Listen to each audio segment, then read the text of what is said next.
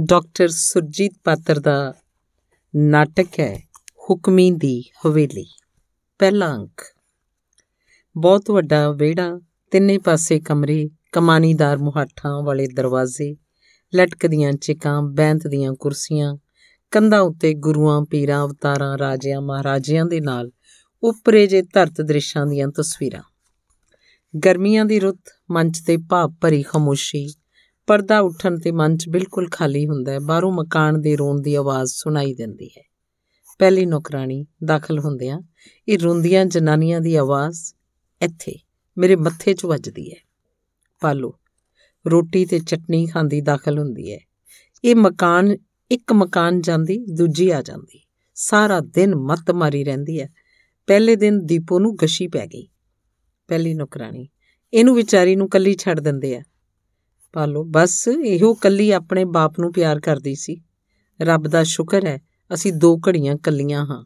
ਮੈਂ ਕੁਝ ਖਾ ਪੀ ਲਵਾਂ ਨੌਕਰਾਨੀ ਜੇ ਤੈਨੂੰ ਹੁਕਮੀ ਨੇ ਦੇਖ ਲਿਆ ਪਾਲੋ ਬੜੀ ਡਾਢੀ ਰਾਨਾ ਜਰਵਾਣੀ।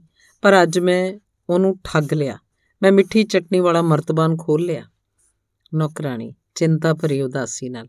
ਪਾਲੋ ਮੇਰੀ ਛੋਟੀ ਕੁੜੀ ਲਈ ਕੁਝ ਦੇ ਦੇ। ਪਾਲੋ ਫਟਾਫਟ ਕਰ। ਆ ਮਖਾਣਿਆਂ ਦੀ ਝੋਲੀ ਭਰ ਕੇ ਲੈ ਜਾ। ਅੱਜ ਨਹੀਂ ਉਹਨੂੰ ਕੁਝ ਪਤਾ ਲੱਗਣਾ। ਅੰਦਰੋਂ ਆਵਾਜ਼, ਨਹੀਂ, ਹੁਕਮੀਏ, ਪਾਲੋ। ਬੇਬੇ ਐ, ਜਿੰਦਰਾ ਨਰਮ ਤਾਂ ਨਹੀਂ?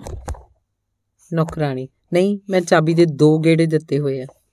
ਪਾਲੋ, ਸੀਖ ਨੂੰ ਵੀ ਉੱਪਰ ਕਰ ਦੇ। ਇਸ ਬੁੜੀ ਦੀਆਂ ਉਂਗਲਾਂ ਜਿੰਦਰੇ ਭੰਨਾ ਵਰਗੀਆਂ ਅੰਦਰੋਂ ਆਵਾਜ਼, ਹੁਕਮੀਏ, ਪਾਲੋ, ਚੀਖ ਕੇ, ਉਹ ਆ ਗਈ? ਨੌਕਰਾਨੀ ਨੂੰ ਸਭ ਕੁਝ ਚੰਗੀ ਤਰ੍ਹਾਂ ਸਾਫ਼ ਕਰ ਦੇ। ਜੇ ਹੁਕਮੀ ਨੇ ਕੋਈ ਵੀ ਚੀਜ਼ ਦੇਖ ਲਈ, ਜਿਹੜੀ ਝਮ-ਝਮ ਨਾ ਕਰਦੀ ਹੋਈ, ਤਾਂ ਉਹਨੇ ਜਿਹੜੇ ਮੇਰੇ ਦੋ ਵਾਲ ਸਿਰ ਤੇ ਰਹਿ ਗਏ, ਉਹ ਵੀ ਪੁੱਟ ਦੇਣੇ ਆ। ਨੌਕਰਾਨੀ ਅਜੀਬ ਜਨਾਨੀ ਆ। ਸਾਰਿਆਂ ਤੇ ਜ਼ੁਲਮ ਢਾਉਂਦੀ ਹੈ 12 ਮਹੀਨੇ ਤੁਹਾਡੇ ਕਾਲਜੇ ਤੇ ਬੈਠੀ ਰਹਿੰਦੀ ਹੈ ਕਾਲੇ ਮੂੰਹ ਵਾਲੀ। ਉਹ ਕੋਲੀਆਂ ਚੰਗੀ ਤਰ੍ਹਾਂ ਸਾਫ਼ ਕਰ ਦੇ। ਨੌਕਰਾਨੀ ਮੇਰਿਆਂ ਤਾਂ ਪੋਟਿਆਂ 'ਚ ਲਹੂ ਵੀ ਸਿਮਣ ਡੈ ਪਿਆ। ਹਰ ਚੀਜ਼ ਦੀ ਪੋਚਾ ਪਾਚੀ ਕਰਦੇ ਆ। ਪਾਲੋ ਸਭ ਤੋਂ ਸੁਥਰੀ ਵੀ ਇਹੋ ਹੀ ਹੈ, ਸਭ ਤੋਂ ਵਧੀਆ ਵੀ ਇਹੋ ਹੀ ਹੈ, ਸਭ ਤੋਂ ਉੱਚੀ ਸੁੱਚੀ ਵੀ ਇਹੋ ਹੀ ਹੈ, ਸਭ ਕੁਝ ਇਹੋ ਹੀ ਹੈ। ਚੰਗਾ ਹੋਇਆ, ਇਹਦਾ ਖਸਮ ਮਰ ਗਿਆ, ਵਿਚਾਰਾ ਛੁੱਟ ਗਿਆ, ਵੈਣਾ ਦੀ ਆਵਾਜ਼ ਬੰਦ ਹੋ ਜਾਂਦੀ ਹੈ। ਨੌਕਰਾਨੀ ਉਂਝ ਅਫਸੋਸ ਕਰਨ ਸਾਰੇ ਹੀ ਆਏ ਆ। ਪਾਲੋ, ਸਾਰੇ ਇਹਦੇ ਹੀ ਆਏ ਆ, ਘਰ ਵਾਲੇ ਦਾ ਕੋਈ ਨਹੀਂ ਆਇਆ, ਉਹ ਤਾਂ ਇਹਨੂੰ ਨਫ਼ਰਤ ਕਰਦੇ ਆ। ਉਹ ਤਾਂ ਉਹਦਾ ਮਰੇ ਦਾ ਮੂੰਹ ਦੇਖਣ ਆਏ ਤੇ 70 ਤੇ ਗੋਡਾ ਨਵਾਉਣ। ਨੌਕਰਾਨੀ ਸਫਾ ਤਾਂ ਨਹੀਂ ਥੋੜੀਆਂ ਪਾਲੋ ਥੋੜੀਆਂ ਛੱਡ ਕੇ ਵੱਧ ਗਈਆਂ। ਆ ਜਦੋਂ ਦਾ ਹੁਕਮੀ ਦਾ ਪਿਓ ਮਰਿਆ, ਲੋਕਾਂ ਇਹਦੇ ਘਰ ਆਉਣਾ ਛੱਡ ਦਿੱਤਾ। ਇਹ ਚਾਹੁੰਦੀ ਵੀ ਨਹੀਂ ਲੋਕ ਇਹਦੀ ਸਲਤਨਤ ਚ ਆ ਕੇ ਇਹਨੂੰ ਦੇਖਣ। ਲਾਹਨਤ ਹੈ ਇਹੋ ਜਿਹੇ ਬੰਦੇ ਤੇ। ਨੌਕਰਾਨੀ ਤੇਰਾ ਤਾਂ ਭਲਾਈ ਕਰਦੀ ਰਹੀ ਆ ਪਾਲੋ ਪਾਲੋ 30 ਸਾਲ ਇਹਦੇ ਕੱਪੜੇ ਧੋਤੇ 30 ਸਾਲ ਇਹਦੇ ਝੂਠੇ ਟੁੱਕੜ ਖਾਦੇ ਇਹਨੂੰ ਮਾੜੀ ਜੀ ਖੰਗ ਹੁੰਦੀ ਤੇ ਮੈਂ ਰਾਤਾਂ ਜਾਗ ਕੇ ਕੱਢਦੀ। ਸਾਰਾ ਦਿਨ ਗਵਾਂਢੀਆਂ ਦੀਆਂ ਝੀਥਾਂ 'ਚੋਂ ਝਾਕ ਝਾਕ ਲੋਕਾਂ ਦੀ ਜਸੂਸੀ ਕਰਦੀ ਤੇ ਇਹਨੂੰ ਕਹਾਣੀਆਂ ਸੁਣਾਉਂਦੀ।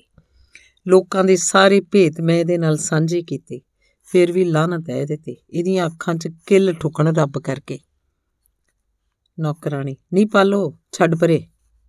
ਪਾਲੋ, ਕੁੱਤਿਆਂ ਵਰਗੀ ਮੇਰੀ ਜ਼ਿੰਦਗੀ, ਇਹਦੇ ਆਖੇ ਮੰਗਤਿਆਂ ਦੀਆਂ ਅੱਡੀਆਂ ਵੱਢ ਖਾਣੀਆਂ। ਇਹਦੇ ਖੇਤਾਂ 'ਚ ਮੇਰੇ ਪੁੱਤ ਕੰਮ ਕਰਦੇ ਬੁੱਢੇ ਹੋ ਗਏ। ਪਰ ਹੁਣ ਮੈਂ ਤਾਂ ਇਹ ਸਾਰਾ ਲਟਾਕਾ ਛੱਡ ਦੇਣਾ ਹੈ।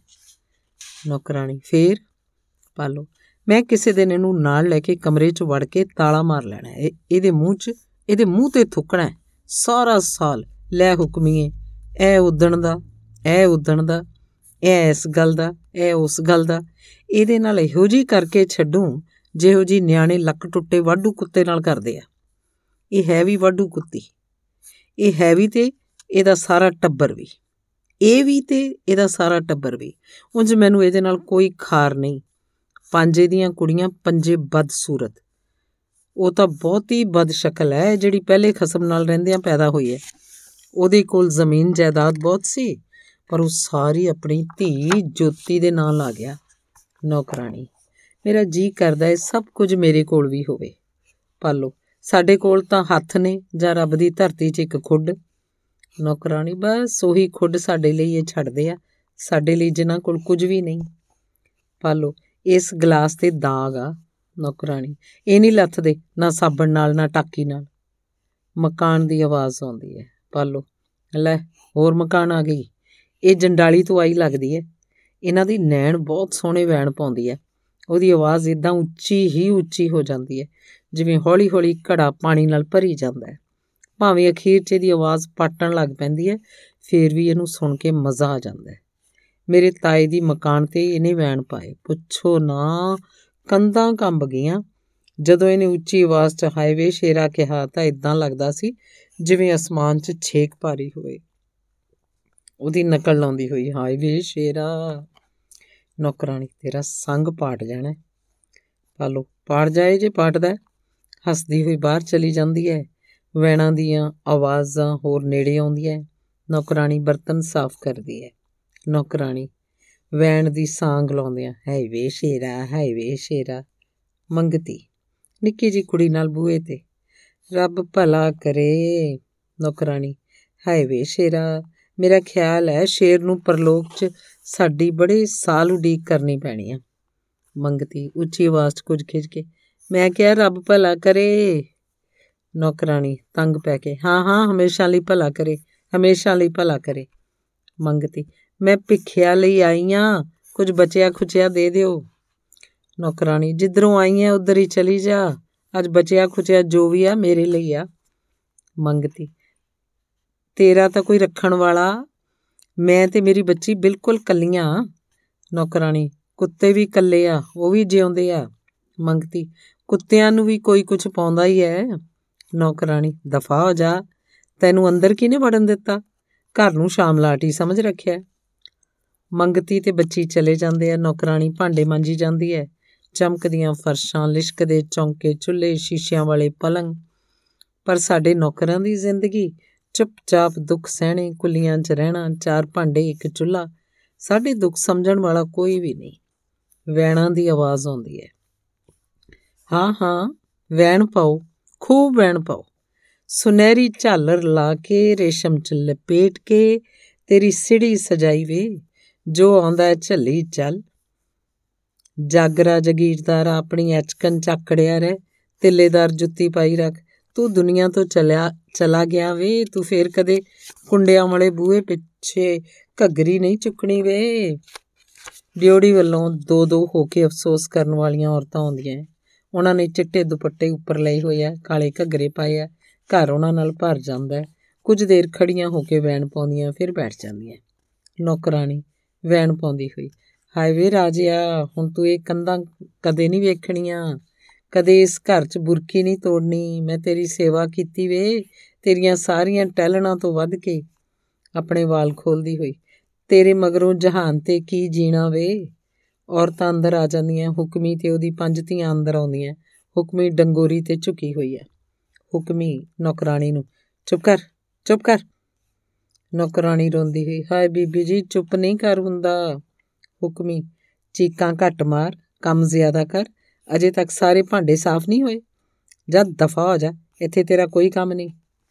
ਨੌਕਰਾਨੀ ਰੋਂਦੀ ਰੋਂਦੀ ਚਲੀ ਜਾਂਦੀ ਹੈ। ਗਰੀਬ ਪਸ਼ੂਆਂ ਵਰਗੇ ਹੁੰਦੇ ਆ। ਇਹ ਤਾਂ ਹੋਰ ਹੀ ਮਿੱਟੀ ਦੇ ਬਣੇ ਹੋਏ ਹੁੰਦੇ ਆ। ਇੱਕ ਔਰਤ, ਗਰੀਬਾਂ ਨੂੰ ਵੀ ਦੁੱਖ ਤਾਂ ਮਹਿਸੂਸ ਹੁੰਦਾ ਹੈ, ਹੁਕਮੀ, ਪਰ ਥਾਲੀ ਸਾਹਮਣੇ ਭੁੱਲ ਜਾਂਦਾ ਹੈ। ਇੱਕ ਕੁੜੀ ਡਰੀ ਹੋਈ, ਪਰ ਖਾਣਾ ਤਾਂ ਜੀਣ ਲਈ ਜ਼ਰੂਰੀ ਹੈ ਤਾਈ ਜੀ।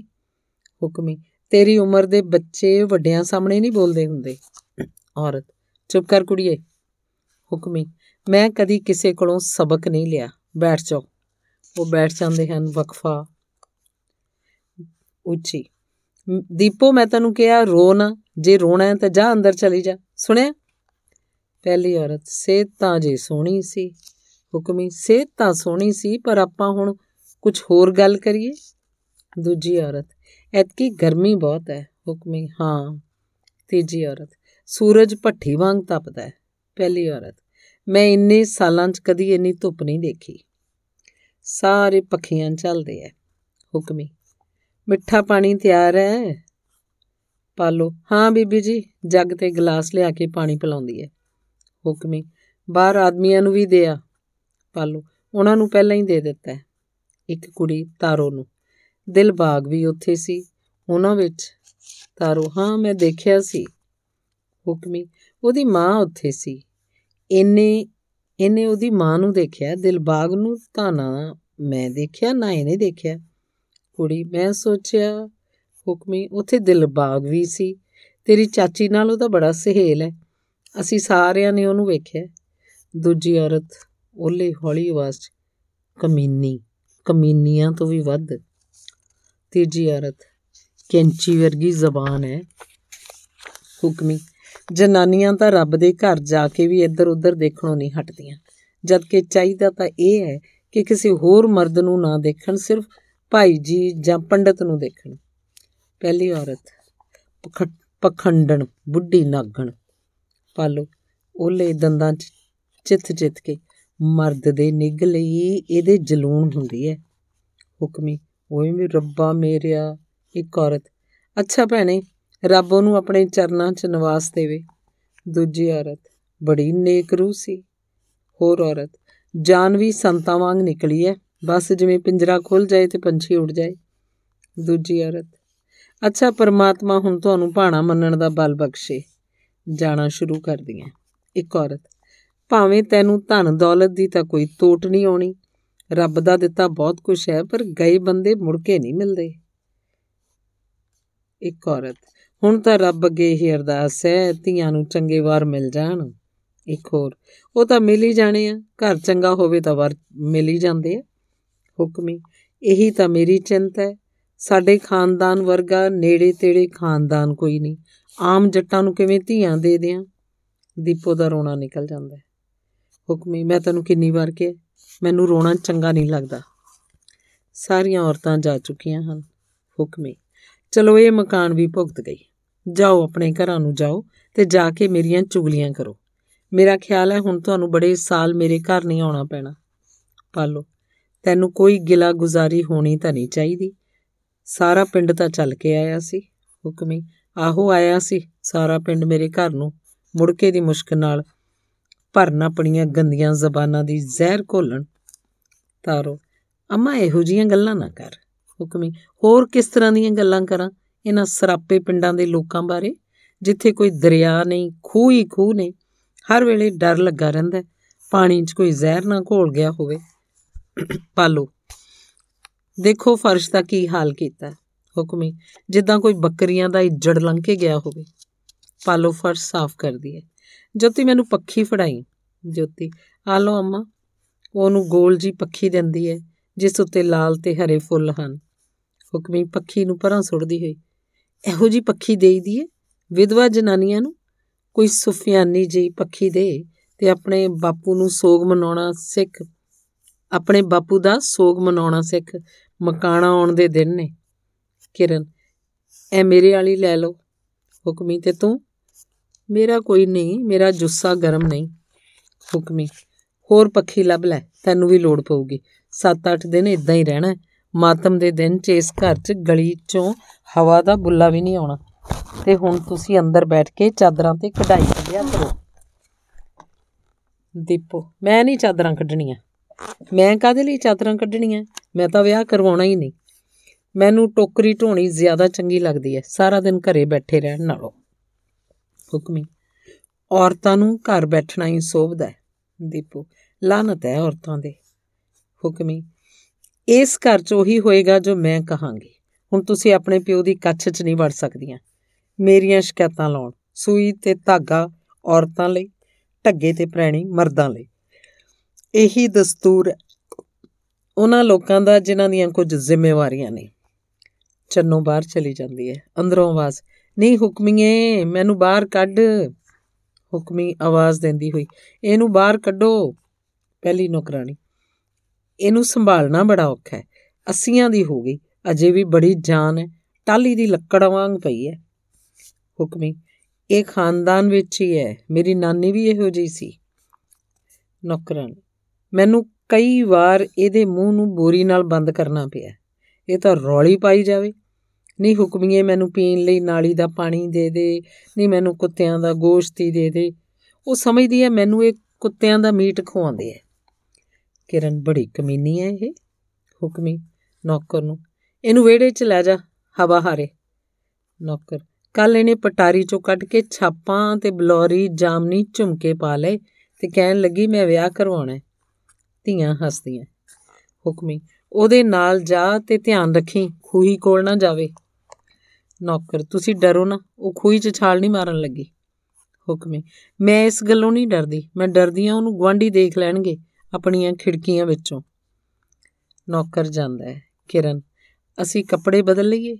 ਹੁਕਮੀ, ਹਾਂ, ਤਿਆਰ ਹੋ ਜਾਓ, ਪਰ ਦੇਖੋ ਇੱਕ ਗੱਲ ਤੁਹਾਨੂੰ ਦੱਸਾਂ, ਸਿਰਾਂ ਤੋਂ ਚੁੰਨੀਆਂ ਨਾ ਲਾਇਓ। ਚੰਨੋ ਦਾਖਲ ਹੁੰਦੀ ਹੈ, ਤੇ ਉਹ ਤਾਰੋ ਕਿੱਥੇ ਹੈ? ਚੰਨੋ ਉਹ ਪਿਛਲੇ ਬੂਹੇ ਦੀਆਂ ਝੀਥਾਂ ਚੋਂ ਬਾਹਰ ਦੇਖ ਰਹੀ ਸੀ। ਬੰਦੇ ਅਜੇ ਹੁਣੇ ਹੀ ਗਏ ਆ। ਹੁਕਮੀ ਤੇ ਤੂੰ ਕੀ ਕਰਨ ਗਈ ਸੀ ਉਧਰ ਬੂਹੇ ਕੋਲ? ਚੰਨੋ ਮੈਂ ਦੇਖਣ ਗਈ ਸੀ ਕਿ ਕੁਕੜੀਆਂ ਨੇ ਆਂਡੇ ਦਿੱਤੇ ਕਿ ਨਹੀਂ। ਹੁਕਮੀ, ਪਰ ਬੰਦੇ ਤਾਂ ਜਾ ਚੁੱਕੇ ਸੀ ਨਾ। ਚੰਨੋ ਥੋੜੇ ਜਿਹੇ ਅਜੇ ਖੜੇ ਸੀ। ਹੁਕਮੀ ਗੁੱਸੇ ਨਾਲ, ਤਾਰੋ, ਨਹੀਂ ਤਾਰੋ। ਤਾਰੋ ਦਾਖਲ ਹੁੰਦੇ ਆ।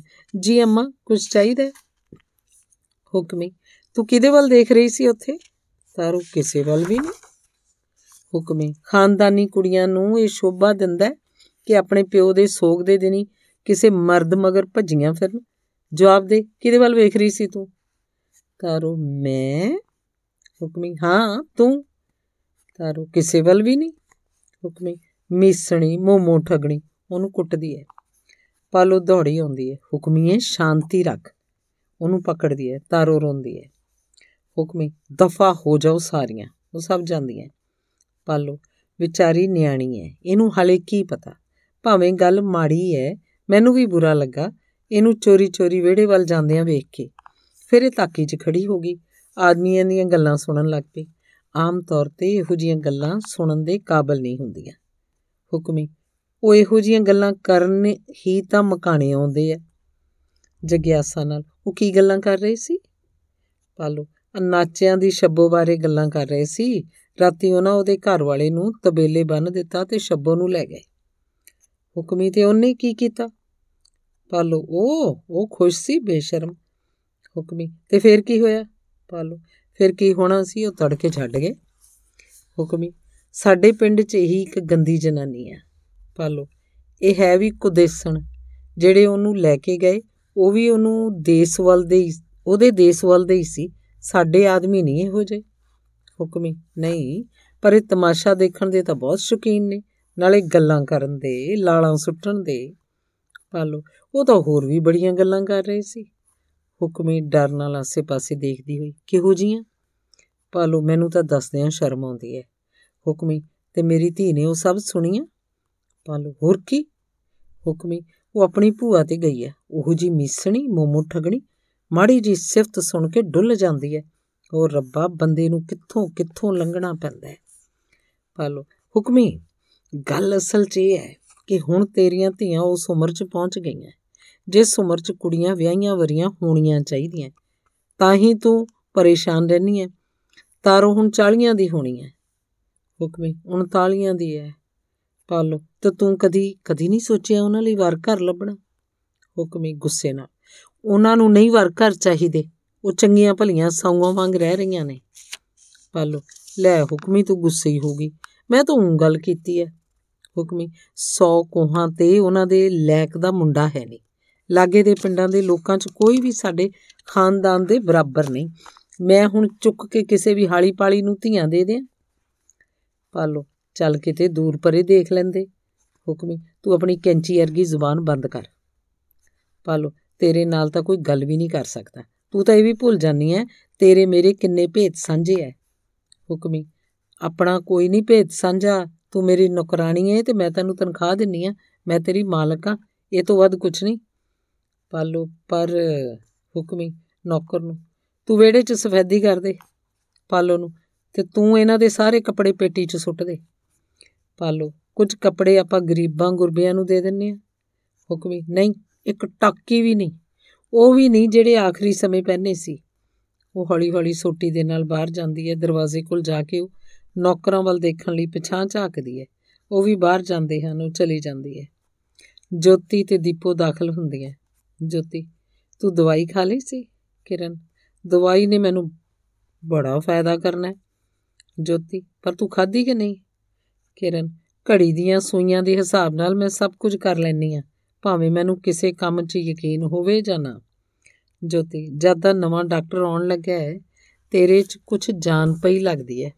ਕਿਰਨ, ਮੈਨੂੰ ਕੋਈ ਫ਼ਰਕ ਨਹੀਂ ਲੱਗਦਾ।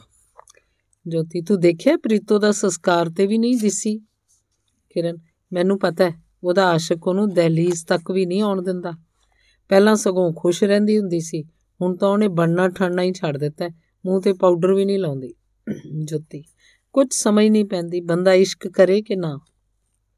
ਕਿਰਨ ਅਬੂਰ ਦੇ ਲੱਡੂ ਨੇ, ਜਿਹੜਾ ਖਾਵੇ ਉਹ ਵੀ ਪਛਤਾਏ, ਜਿਹੜਾ ਨਾ ਖਾਵੇ ਉਹ ਵੀ ਪਛਤਾਏ।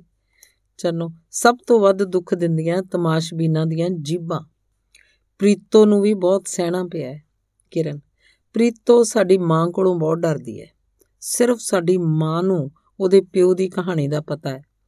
ਉਹਨੇ ਜ਼ਮੀਨ ਤੇ ਕਬਜ਼ਾ ਕਿਵੇਂ ਕੀਤਾ?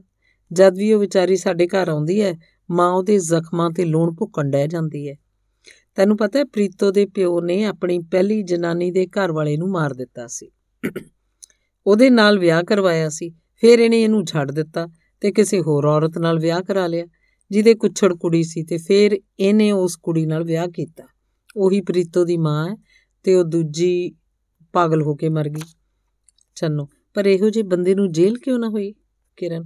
ਕਿਉਂਕਿ ਬੰਦੇ ਇੱਕ ਦੂਏ ਦੀ ਮਦਦ ਕਰਦੇ ਆ। ਇਹੋ ਜੀਆਂ ਕਰਤੂਤਾਂ ਨੂੰ ਢਕਣ ਲਈ ਤਾਂ ਹੀ ਇਹ ਅੜਿੱਕੇ ਨਹੀਂ ਆਉਂਦੇ। ਜੋਤੀ, ਪਰ ਇਹਦੇ ਚ ਪ੍ਰੀਤੋ ਦਾ ਕੀ ਕਸੂਰ ਹੈ? ਕਿਰਨ, ਹਾਂ, ਪਰ ਜਿਵੇਂ ਕਹਿੰਦੇ ਹੁੰਦੇ ਨੇ, ਤਾਰੀਖ ਆਪਣੇ ਆਪ ਨੂੰ ਦੁਹਰਾਉਂਦੀ ਹੈ। ਮੈਨੂੰ ਪੱਕਾ ਪਤਾ ਹੈ, ਹਰ ਚੀਜ਼ ਇੱਕ ਬੜਾ ਭਿਆਨਕ ਕਿਸਮ ਦਾ ਦੁਹਰਾਓ ਹੈ। ਪ੍ਰੀਤੋ ਦੀ ਕਿਸਮਤ ਵੀ ਆਪਣੀ ਮਾਂ ਵਰਗੀ ਹੋਏਗੀ ਜਾਂ ਆਪਣੀ ਨਾਨੀ ਵਰਗੀ, ਜਿਨ੍ਹਾਂ ਦੋਹਾਂ ਦਾ ਉਹ ਘਰ ਵਾਲਾ ਸੀ, ਜਿਹੜਾ ਇਹਦਾ ਪਿਓ ਹੈ। ਚੰਨੋ ਹਾਈ ਹਾਈ ਕਿਹੋ ਜੀ ਗੱਲ ਹੈ। ਕਿਰਨ ਚੰਗੀ ਗੱਲ ਤਾਂ ਇਹ ਹੈ, ਮਰਦਾਂ ਵੱਲ ਕਦੀ ਝਾਕੋ ਹੀ ਨਾ। ਮੈਂ ਤਾਂ ਮੈਂ ਤਾਂ ਬਚਪਨ ਤੋਂ ਹੀ ਇਹਨਾਂ ਤੋਂ ਡਰਦੀ ਆ ਮੈਂ ਇਹਨਾਂ ਨੂੰ ਵਿਹੜੇ 'ਚ ਫਿਰਦਿਆਂ ਨੂੰ ਦੇਖਦੀ ਰਹਿੰਦੀ। ਬਲਦਾਂ ਨੂੰ ਪੰਜਾਲੀ ਪਾਉਂਦਿਆਂ ਜਾਂ ਬੋਰੀ ਚੁੱਕਦਿਆਂ, ਉੱਚੀ ਉੱਚੀ ਬੋਲਦਿਆਂ, ਛੱਲੀਆਂ ਕੁੱਟਦਿਆਂ, ਮੈਂ ਹਮੇਸ਼ਾ ਵੱਡੀ ਹੋਣ ਤੋਂ ਡਰਦੀ ਰਹੀ ਆ ਕਿ ਅਚਾਨਕ ਕੋਈ ਇਹਨਾਂ 'ਚੋਂ ਮੈਨੂੰ ਬਾਹਾਂ 'ਚ ਲੈ ਲਏਗਾ। ਰੱਬ ਨੇ ਵੀ ਮੈਨੂੰ ਹੱਡੀਆਂ ਦੀ ਮੁੱਠ ਬਦਸੂਰਤ ਜੀ ਬਣਾਇਆ ਇਹਨਾਂ ਬਲਾਵਾਂ ਨੂੰ ਮੇਰੇ ਤੋਂ ਦੂਰ ਰੱਖਣ ਲਈ। ਚੰਨੋ ਨਹੀਂ ਰਹਿਣ ਦੇ, ਝੂਠ ਨਾ ਬੋਲ। ਅੱਜ ਜਸਬੀਰ ਤੇਰੇ ਤੇ ਕਿੰਨਾ ਮਰਦਾ ਸੀ ਜਾਨ ਦਿੰਦਾ ਸੀ ਤੇਰੇ ਤੇ। ਕਿਰਨ, ਇਹ ਸਿਰਫ ਲੋਕਾਂ ਦੇ ਅੰਦਾਜ਼ੇ ਸੀ। ਇੱਕ ਵਾਰ ਮੈਂ ਰਾਤ ਵਾਲੇ ਕੱਪੜੇ ਪਾ ਕੇ ਦਿਨ ਚੜ੍ਹੇ ਤੱਕ ਸਾਰੀ ਰਾਤ ਖਿੜਕੀ 'ਚ ਖੜੀ ਰਹੀ, ਕਿਉਂਕਿ ਉਹਨੇ ਸੁਨੇਹਾ ਕਲਾਇਆ ਸੀ ਕਿ ਉਹ ਅੱਜ ਆਊਗਾ। ਪਰ ਉਹ ਆਇਆ ਹੀ ਨਾ। ਇਹ ਐਵੇਂ ਅਫਵਾਹ ਸੀ, ਫਿਰ ਉਹਨੇ ਕਿਸੇ ਹੋਰ ਕੁੜੀ ਨਾਲ ਵਿਆਹ ਕਰਵਾ ਲਿਆ, ਜਿਹੜੀ ਵੱਡੇ ਅਮੀਰਾਂ ਦੀ ਧੀ ਸੀ। ਰਾਣੋ, ਤੇ ਚੁੜੇਲਾਂ ਵਰਗੀ ਬਦਸ਼ਕਲ। ਜੋਤੀ, ਮਰਦਾਂ ਨੂੰ ਬਦਸੂਰਤੀ ਕੁਝ ਨਹੀਂ ਕਹਿੰਦੀ।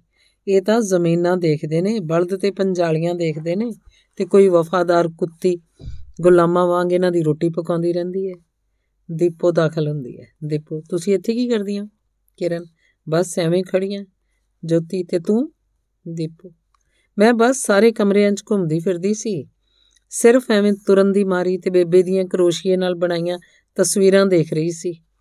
ਛੋਟਾ ਜਿਹਾ ਉੰਨੀ ਕੁੱਤਾ ਬੱਬਰ ਸ਼ੇਰ ਨਾਲ ਕੁਸ਼ਤੀ ਕਰਦਾ, ਪਹਿਲਵਾਨ ਸਾਨੂੰ ਕਿੰਨੀਆਂ ਸੋਹਣੀਆਂ ਲੱਗਦੀਆਂ ਸੀ ਇਹ ਤਸਵੀਰਾਂ, ਜਦੋਂ ਅਸੀਂ ਛੋਟੇ ਹੁੰਦੇ ਸੀ। ਕਿੰਨੇ ਪਿਆਰੇ ਪਿਆਰੇ ਸਮੇਂ ਸੀ ਉਹ। ਹਫਤਾ ਹਫਤਾ ਬਰਾਤ ਠਹਿਰਦੀ ਸੀ ਤੇ ਲੋਕਾਂ ਦੀਆਂ ਜ਼ਬਾਨਾਂ ਵੀ ਅਜੇ ਗੁੱਜੀਆਂ ਛੁਰੀਆਂ ਵਰਗੀਆਂ ਨਹੀਂ ਸੀ ਬਣੀਆਂ। ਹੁਣ ਲੋਕ ਜ਼ਿਆਦਾ ਪਖੰਡੀ ਹੋ ਗਏ ਵਿਆਹੰਦੜਾ ਹੁਣ ਮਹਿੰਗੇ ਲਹਿੰਗੇ ਪਾਉਣ ਲੱਗ ਪਈਆਂ, ਅਸੀਂ ਖੂਹਾਂ ਤੇ ਨਹੀਂ ਜਾਂਦੇ, ਨਲਕਿਆਂ ਦਾ ਪਾਣੀ ਪੀਨੇ ਆ ਤੇ ਅੰਦਰ ਹੀ ਅੰਦਰ ਸੜ ਰਹੇ ਆ ਲੋਕਾਂ ਦੀਆਂ ਲੰਮੀਆਂ ਜੀਬਾਂ ਤੋਂ ਡਰਦੇ। ਕਿਰਨ, ਪਤਾ ਨਹੀਂ ਲੋਕਾਂ ਨੂੰ ਕੀ ਹੋ ਗਿਆ। ਚੰਨੂ ਦੀਪੋ ਨੂੰ। ਤੇਰਾ ਇੱਕ ਤਸਮਾ ਖੁੱਲ ਗਿਆ। ਦੀਪੋ, ਫਿਰ ਕੀ ਹੋਇਆ? ਜੋਤੀ, ਤੇਰਾ ਪੈਰ ਇਹਦੇ ਤੇ ਆ ਜਾਏਗਾ ਤੇ ਤੂੰ ਡਿੱਗ ਪੈਂਗੀ ਦੀਪੋ, ਡਿੱਗ ਕੇ ਸੱਟ ਲੱਗੂਗੀ। ਸੱਟ ਠੀਕ ਨਹੀਂ ਹੋਊਗੀ ਤੇ ਮੈਂ ਮਰ ਜਾਊਂਗੀ। ਚਲ ਇੱਕ ਤਾਂ ਘਟੂਗੀ। ਕਿਰਨ, ਚੰਨੋ ਕਿੱਥੇ ਆ? ਦੀਪੂ, ਉਹਦੀ ਸੁਣ ਲੈ। ਉਹਨੇ ਗੋਟੇ ਕਿਨਾਰੀ ਵਾਲਾ ਸੂਟ ਪਾ ਲਿਆ ਤੇ ਬਾਹਰ ਜਾ ਕੇ ਰੌਲੀ ਪਾਉਣ ਲੱਗ ਪਈ। ਓਏ ਚੂਚਿਓ ਓਏ ਚੂਚਿਓ, ਮੈਨੂੰ ਦੇਖੋ, ਮੇਰਾ ਤਾਂ ਹਾਸਾ ਨਾ ਰੁਕੇ।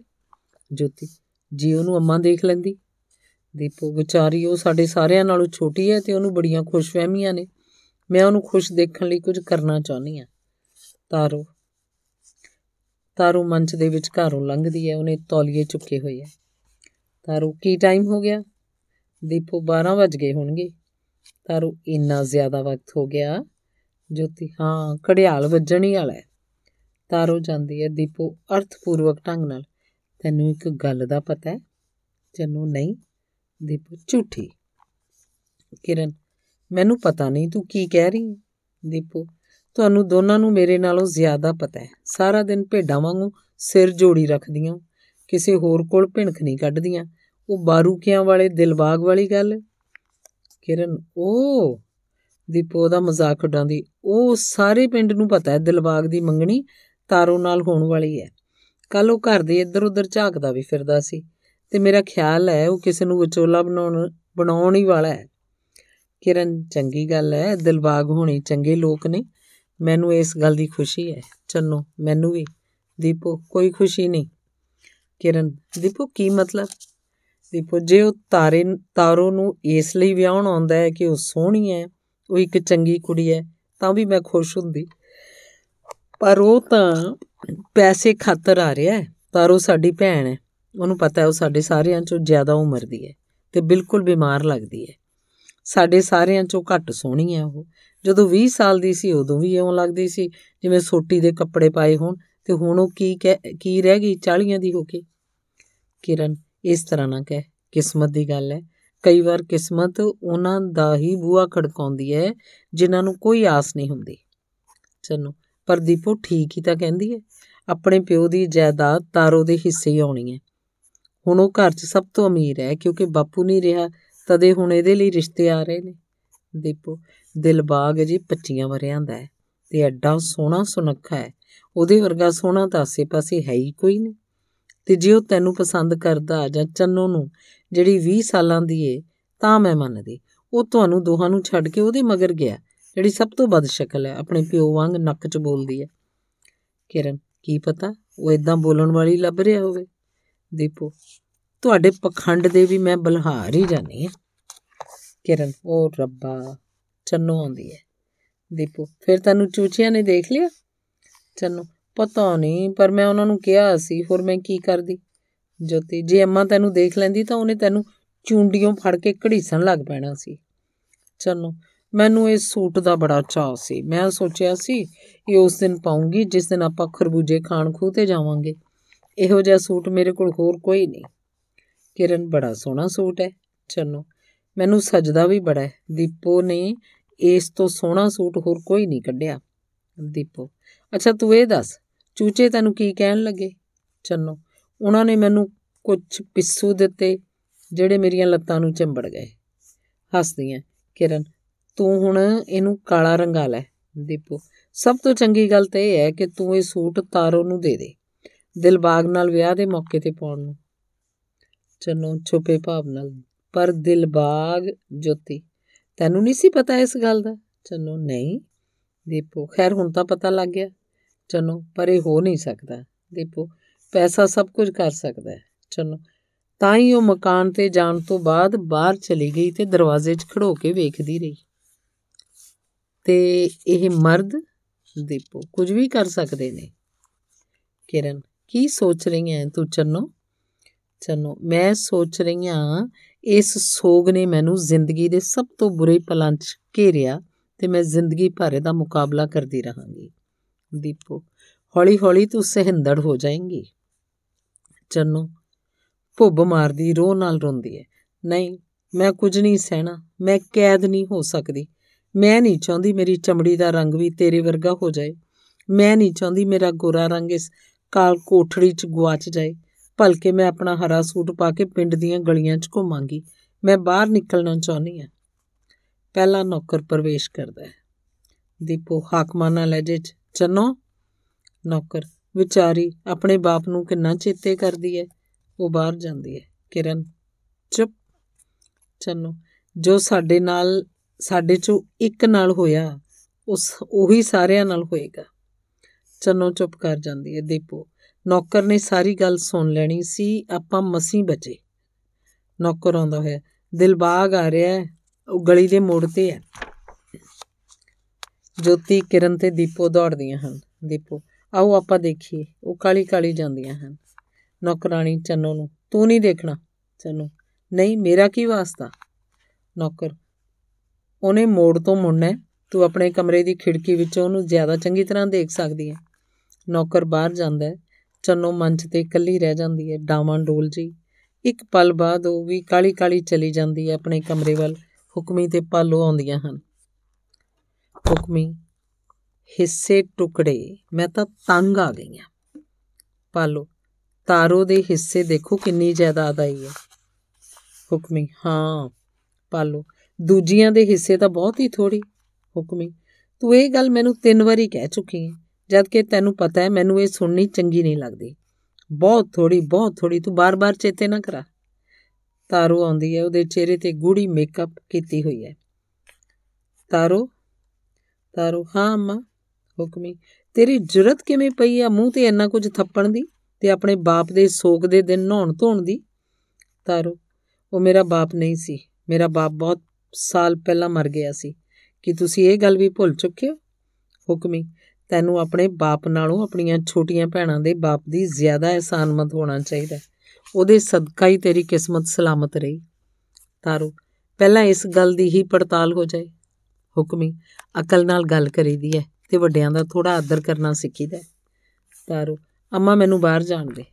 ਹੁਕਮੀ, ਤੈਨੂੰ ਬਾਹਰ ਜਾਣ ਦਿਆਂ? ਜਾਣ ਦੇਾਂਗੀ ਪਰ ਪਹਿਲਾਂ ਤੇਰੇ ਬੂਥੇ ਤੋਂ ਇਹ ਧੂੜਾ ਪੂੰਝ ਕੇ, ਲੁੱਚੀ, ਰੰਗੇ ਬੂਥੇ ਵਾਲੀ ਛਨਾਲ, ਬਿਲਕੁਲ ਆਪਣੀ ਭੂਆ ਵਰਗੀ। ਰੁਮਾਲ ਲੈ ਕੇ ਉਹਦੇ ਮੂੰਹ ਤੋਂ ਪਾਊਡਰ ਪੂੰਝਦੀ ਹੈ। ਹੁਣ ਜਾ, ਪਾਲੋ। ਹੁਕਮੀ ਗੁੱਸੇ 'ਚ ਨਾ ਆ। ਹੁਕਮੀ, ਮੇਰੀ ਮਾਂ ਪਾਗਲ ਹੋ ਗਈ ਸੀ, ਪਰ ਮੇਰੇ ਅਜੇ ਹੋਸ਼ ਹਵਾਸ ਕਾਇਮ ਨੇ ਤੇ ਮੈਂ ਜਾਣਦੀ ਆ ਮੈਂ ਕੀ ਕਰ ਰਹੀ ਹਾਂ। ਸਭ ਦਾਖਲ ਹੁੰਦੇ ਆ। ਦੀਪੋ, ਇਹ ਕੀ ਹੋ ਰਿਹਾ ਇੱਥੇ? ਹੁਕਮੀ ਕੁਝ ਨਹੀਂ ਹੋ ਰਿਹਾ। ਦੀਪੋ ਤਾਰੋ ਨੂੰ ਜੇ ਤੂੰ ਜਾਇਦਾਦ 'ਚ ਆਪਣੇ ਹਿੱਸੇ ਲਈ ਲੜ ਰਹੀ ਹੈ, ਤਾਂ ਉਹ ਤੇਰਾ ਸਭ ਤੋਂ ਜ਼ਿਆਦਾ ਹੈ ਤੇ ਤੂੰ ਉਸ ਨਾਲ ਚੰਬੜੀ ਰਹਿ ਸਕਦੀ ਹੈ। ਤਾਰੋ, ਤੂੰ ਆਪਣੀ ਜ਼ਬਾਨ ਨੂੰ ਮੂੰਹ 'ਚ ਰੱਖ, ਹੁਕਮੀ। ਤੂੰ ਇਹ ਸੋਚਣ ਦੀ ਗਲਤੀ ਨਾ ਕਰ ਕਿ ਤੂੰ ਮੈਨੂੰ ਝੁਕਾ ਸਕਦੀ ਹੈ। ਜਦ ਤੱਕ ਇਸ ਘਰ 'ਚੋਂ ਮੇਰੀ ਅਰਥੀ ਨਹੀਂ ਨਿਕਲ ਜਾਂਦੀ, ਇੱਥੇ ਸਭ ਕੁਝ ਮੇਰੇ ਹੁਕਮ ਨਾਲ ਹੋਏਗਾ। ਆਵਾਜ਼ਾਂ ਸੁਣਦੀਆਂ ਹਨ। ਮਾਲਾ ਹੁਕਮੀ ਦੀ ਮਾਂ ਪ੍ਰਵੇਸ਼ ਕਰਦੀ ਹੈ। ਉਹ ਬਹੁਤ ਬੁੱਢੀ ਹੈ ਤੇ ਉਹਨੇ ਆਪਣੇ ਗਲ 'ਚ ਹਾਰ ਪਾਏ ਹੋਏ ਨੇ। ਮਾਲਾ ਹੁਕਮੀਏ ਆ ਮੇਰੀ ਫੁਲਕਾਰੀ ਕਿੱਥੇ ਹੈ? ਮੇਰਾ ਕੋਈ ਗਹਿਣਾ ਤੁਹਾਨੂੰ ਨਹੀਂ ਮਿਲਣਾ। ਨਾ ਮੇਰੀਆਂ ਮੁੰਦਰੀਆਂ, ਨਾ ਟਿੱਕਾ, ਨਾ ਸੱਗੀ ਫੁੱਲ, ਕਿਉਂਕਿ ਤੁਹਾਡਾ ਕਿਸੇ ਦਾ ਵਿਆਹ ਹੀ ਨਹੀਂ ਹੋਣਾ। ਹੁਕਮੀ, ਮੈਨੂੰ ਮੇਰਾ ਮੋਤੀਆਂ ਦਾ ਹਾਰ ਦੇ ਦੇ। ਹੁਕਮੀ, ਨੌਕਰਾਂ ਨੂੰ। ਤੁਸੀਂ ਇਹਨੂੰ ਇੱਥੇ ਕਿਉਂ ਆਉਣ ਦਿੱਤਾ? ਨੌਕਰ ਕੰਬਦਾ ਹੋਇਆ। ਇਹ ਮੇਰੇ ਹੱਥਾਂ 'ਚੋਂ ਨਿਕਲ ਗਈ। ਮਾਲਾ, ਮੈਂ ਦੌੜ ਆਈ। ਕਿਉਂਕਿ ਮੈਂ ਵਿਆਹ ਕਰਵਾਉਣਾ ਹੈ। ਮੈਂ ਕਿਸੇ ਨਰ ਬੰਦੇ ਨਾਲ ਵਿਆਹ ਕਰਵਾਉਣਾ ਚਾਹੁੰਦੀ ਆ ਜਿਹੜਾ ਕਿਸੇ ਦਰਿਆ ਦੇ ਕੰਢੇ ਰਹਿੰਦਾ ਹੋਵੇ। ਇੱਥੇ ਦੇ ਮਰਦ ਤਾਂ ਔਰਤਾਂ ਤੋਂ ਭੱਜਦੇ ਐ। ਹੁਕਮੀ ਚੁੱਪ ਕਰ ਜਾ ਮਾਂ, ਚੁੱਪ ਕਰ। ਮਾਲਾ, ਨਹੀਂ, ਮੈਂ ਚੁੱਪ ਨਹੀਂ ਕਰਨਾ। ਮੈਂ ਇਹ ਕੁਆਰੀਆਂ ਕੁੜੀਆਂ ਨਹੀਂ ਦੇਖ ਸਕਦੀ। ਵਿਆਹ ਨੂੰ ਤਰਸਦੀਆਂ ਕੁੜੀਆਂ, ਜਿਨ੍ਹਾਂ ਦੇ ਦਿਲ ਦਿਨ ਬਦਿਨ ਬੁਝ ਰਹੇ ਨੇ, ਰਾਖ ਹੋ ਰਹੇ ਨੇ, ਤੇ ਮੈਂ ਆਪਣੇ ਪਿੰਡ ਜਾਣਾ ਚਾਹੁੰਦੀ ਆ ਹੁਕਮੀਏ ਮੈਂ ਕਿਸੇ ਮਰਦ ਨਾਲ ਵਿਆਹ ਕਰਾਉਣਾ ਹੈ ਤੇ ਉਸ ਨਾਲ ਸਾਰੀ ਜ਼ਿੰਦਗੀ ਖੁਸ਼ੀ-ਖੁਸ਼ੀ ਰਹਿਣਾ ਚਾਹੁੰਦੀ ਆ ਹੁਕਮੀ, ਬੰਦ ਕਰ ਦਿਓ ਇਹਨੂੰ। ਮਾਲਾ, ਮੈਨੂੰ ਬਾਹਰ ਜਾਣ ਦੇ ਹੁਕਮੀਏ ਨੌਕਰ ਮਾਲਾ ਨੂੰ ਫੜ ਲੈਂਦਾ ਹੁਕਮੀ, ਪਕੜ ਲਓ ਇਹਨੂੰ ਸਾਰੇ। ਉਹ ਸਾਰੇ ਜਾ ਕੇ ਪਕੜ ਲੈਂਦੇ ਆ ਮਾਲਾ, ਮੈਂ ਇੱਥੋਂ ਭੱਜ ਜਾਣਾ ਚਾਹੁੰਦੀ ਆ ਹੁਕਮੀਏ, ਕਿਸੇ ਦਰਿਆ ਕਿਨਾਰੇ ਰਹਿੰਦੇ ਆਦਮੀ ਨਾਲ ਵਿਆਹ ਕਰਾਉਣ ਲਈ ਪਰਦਾ ਹੁੰਦਾ ਹੈ। ਅੰਕ ਦੂਸਰਾ। ਹੁਕਮੀ ਦੇ ਘਰ ਦਾ ਚਿੱਟਾ ਕਮਰਾ ਖੱਬੇ ਪਾਸੇ ਵਾਲੇ ਦਰਵਾਜ਼ੇ ਬੈੱਡਰੂਮਾਂ ਵੱਲ ਖੁੱਲਦੇ ਹਨ। ਹੁਕਮੀ ਦੀਆਂ ਧੀਆਂ ਪੀੜੀਆਂ ਉੱਤੇ ਬੈਠੀਆਂ ਸੀਨਾ ਪਰੋਣਾ ਕਰ ਰਹੀਆਂ ਹਨ।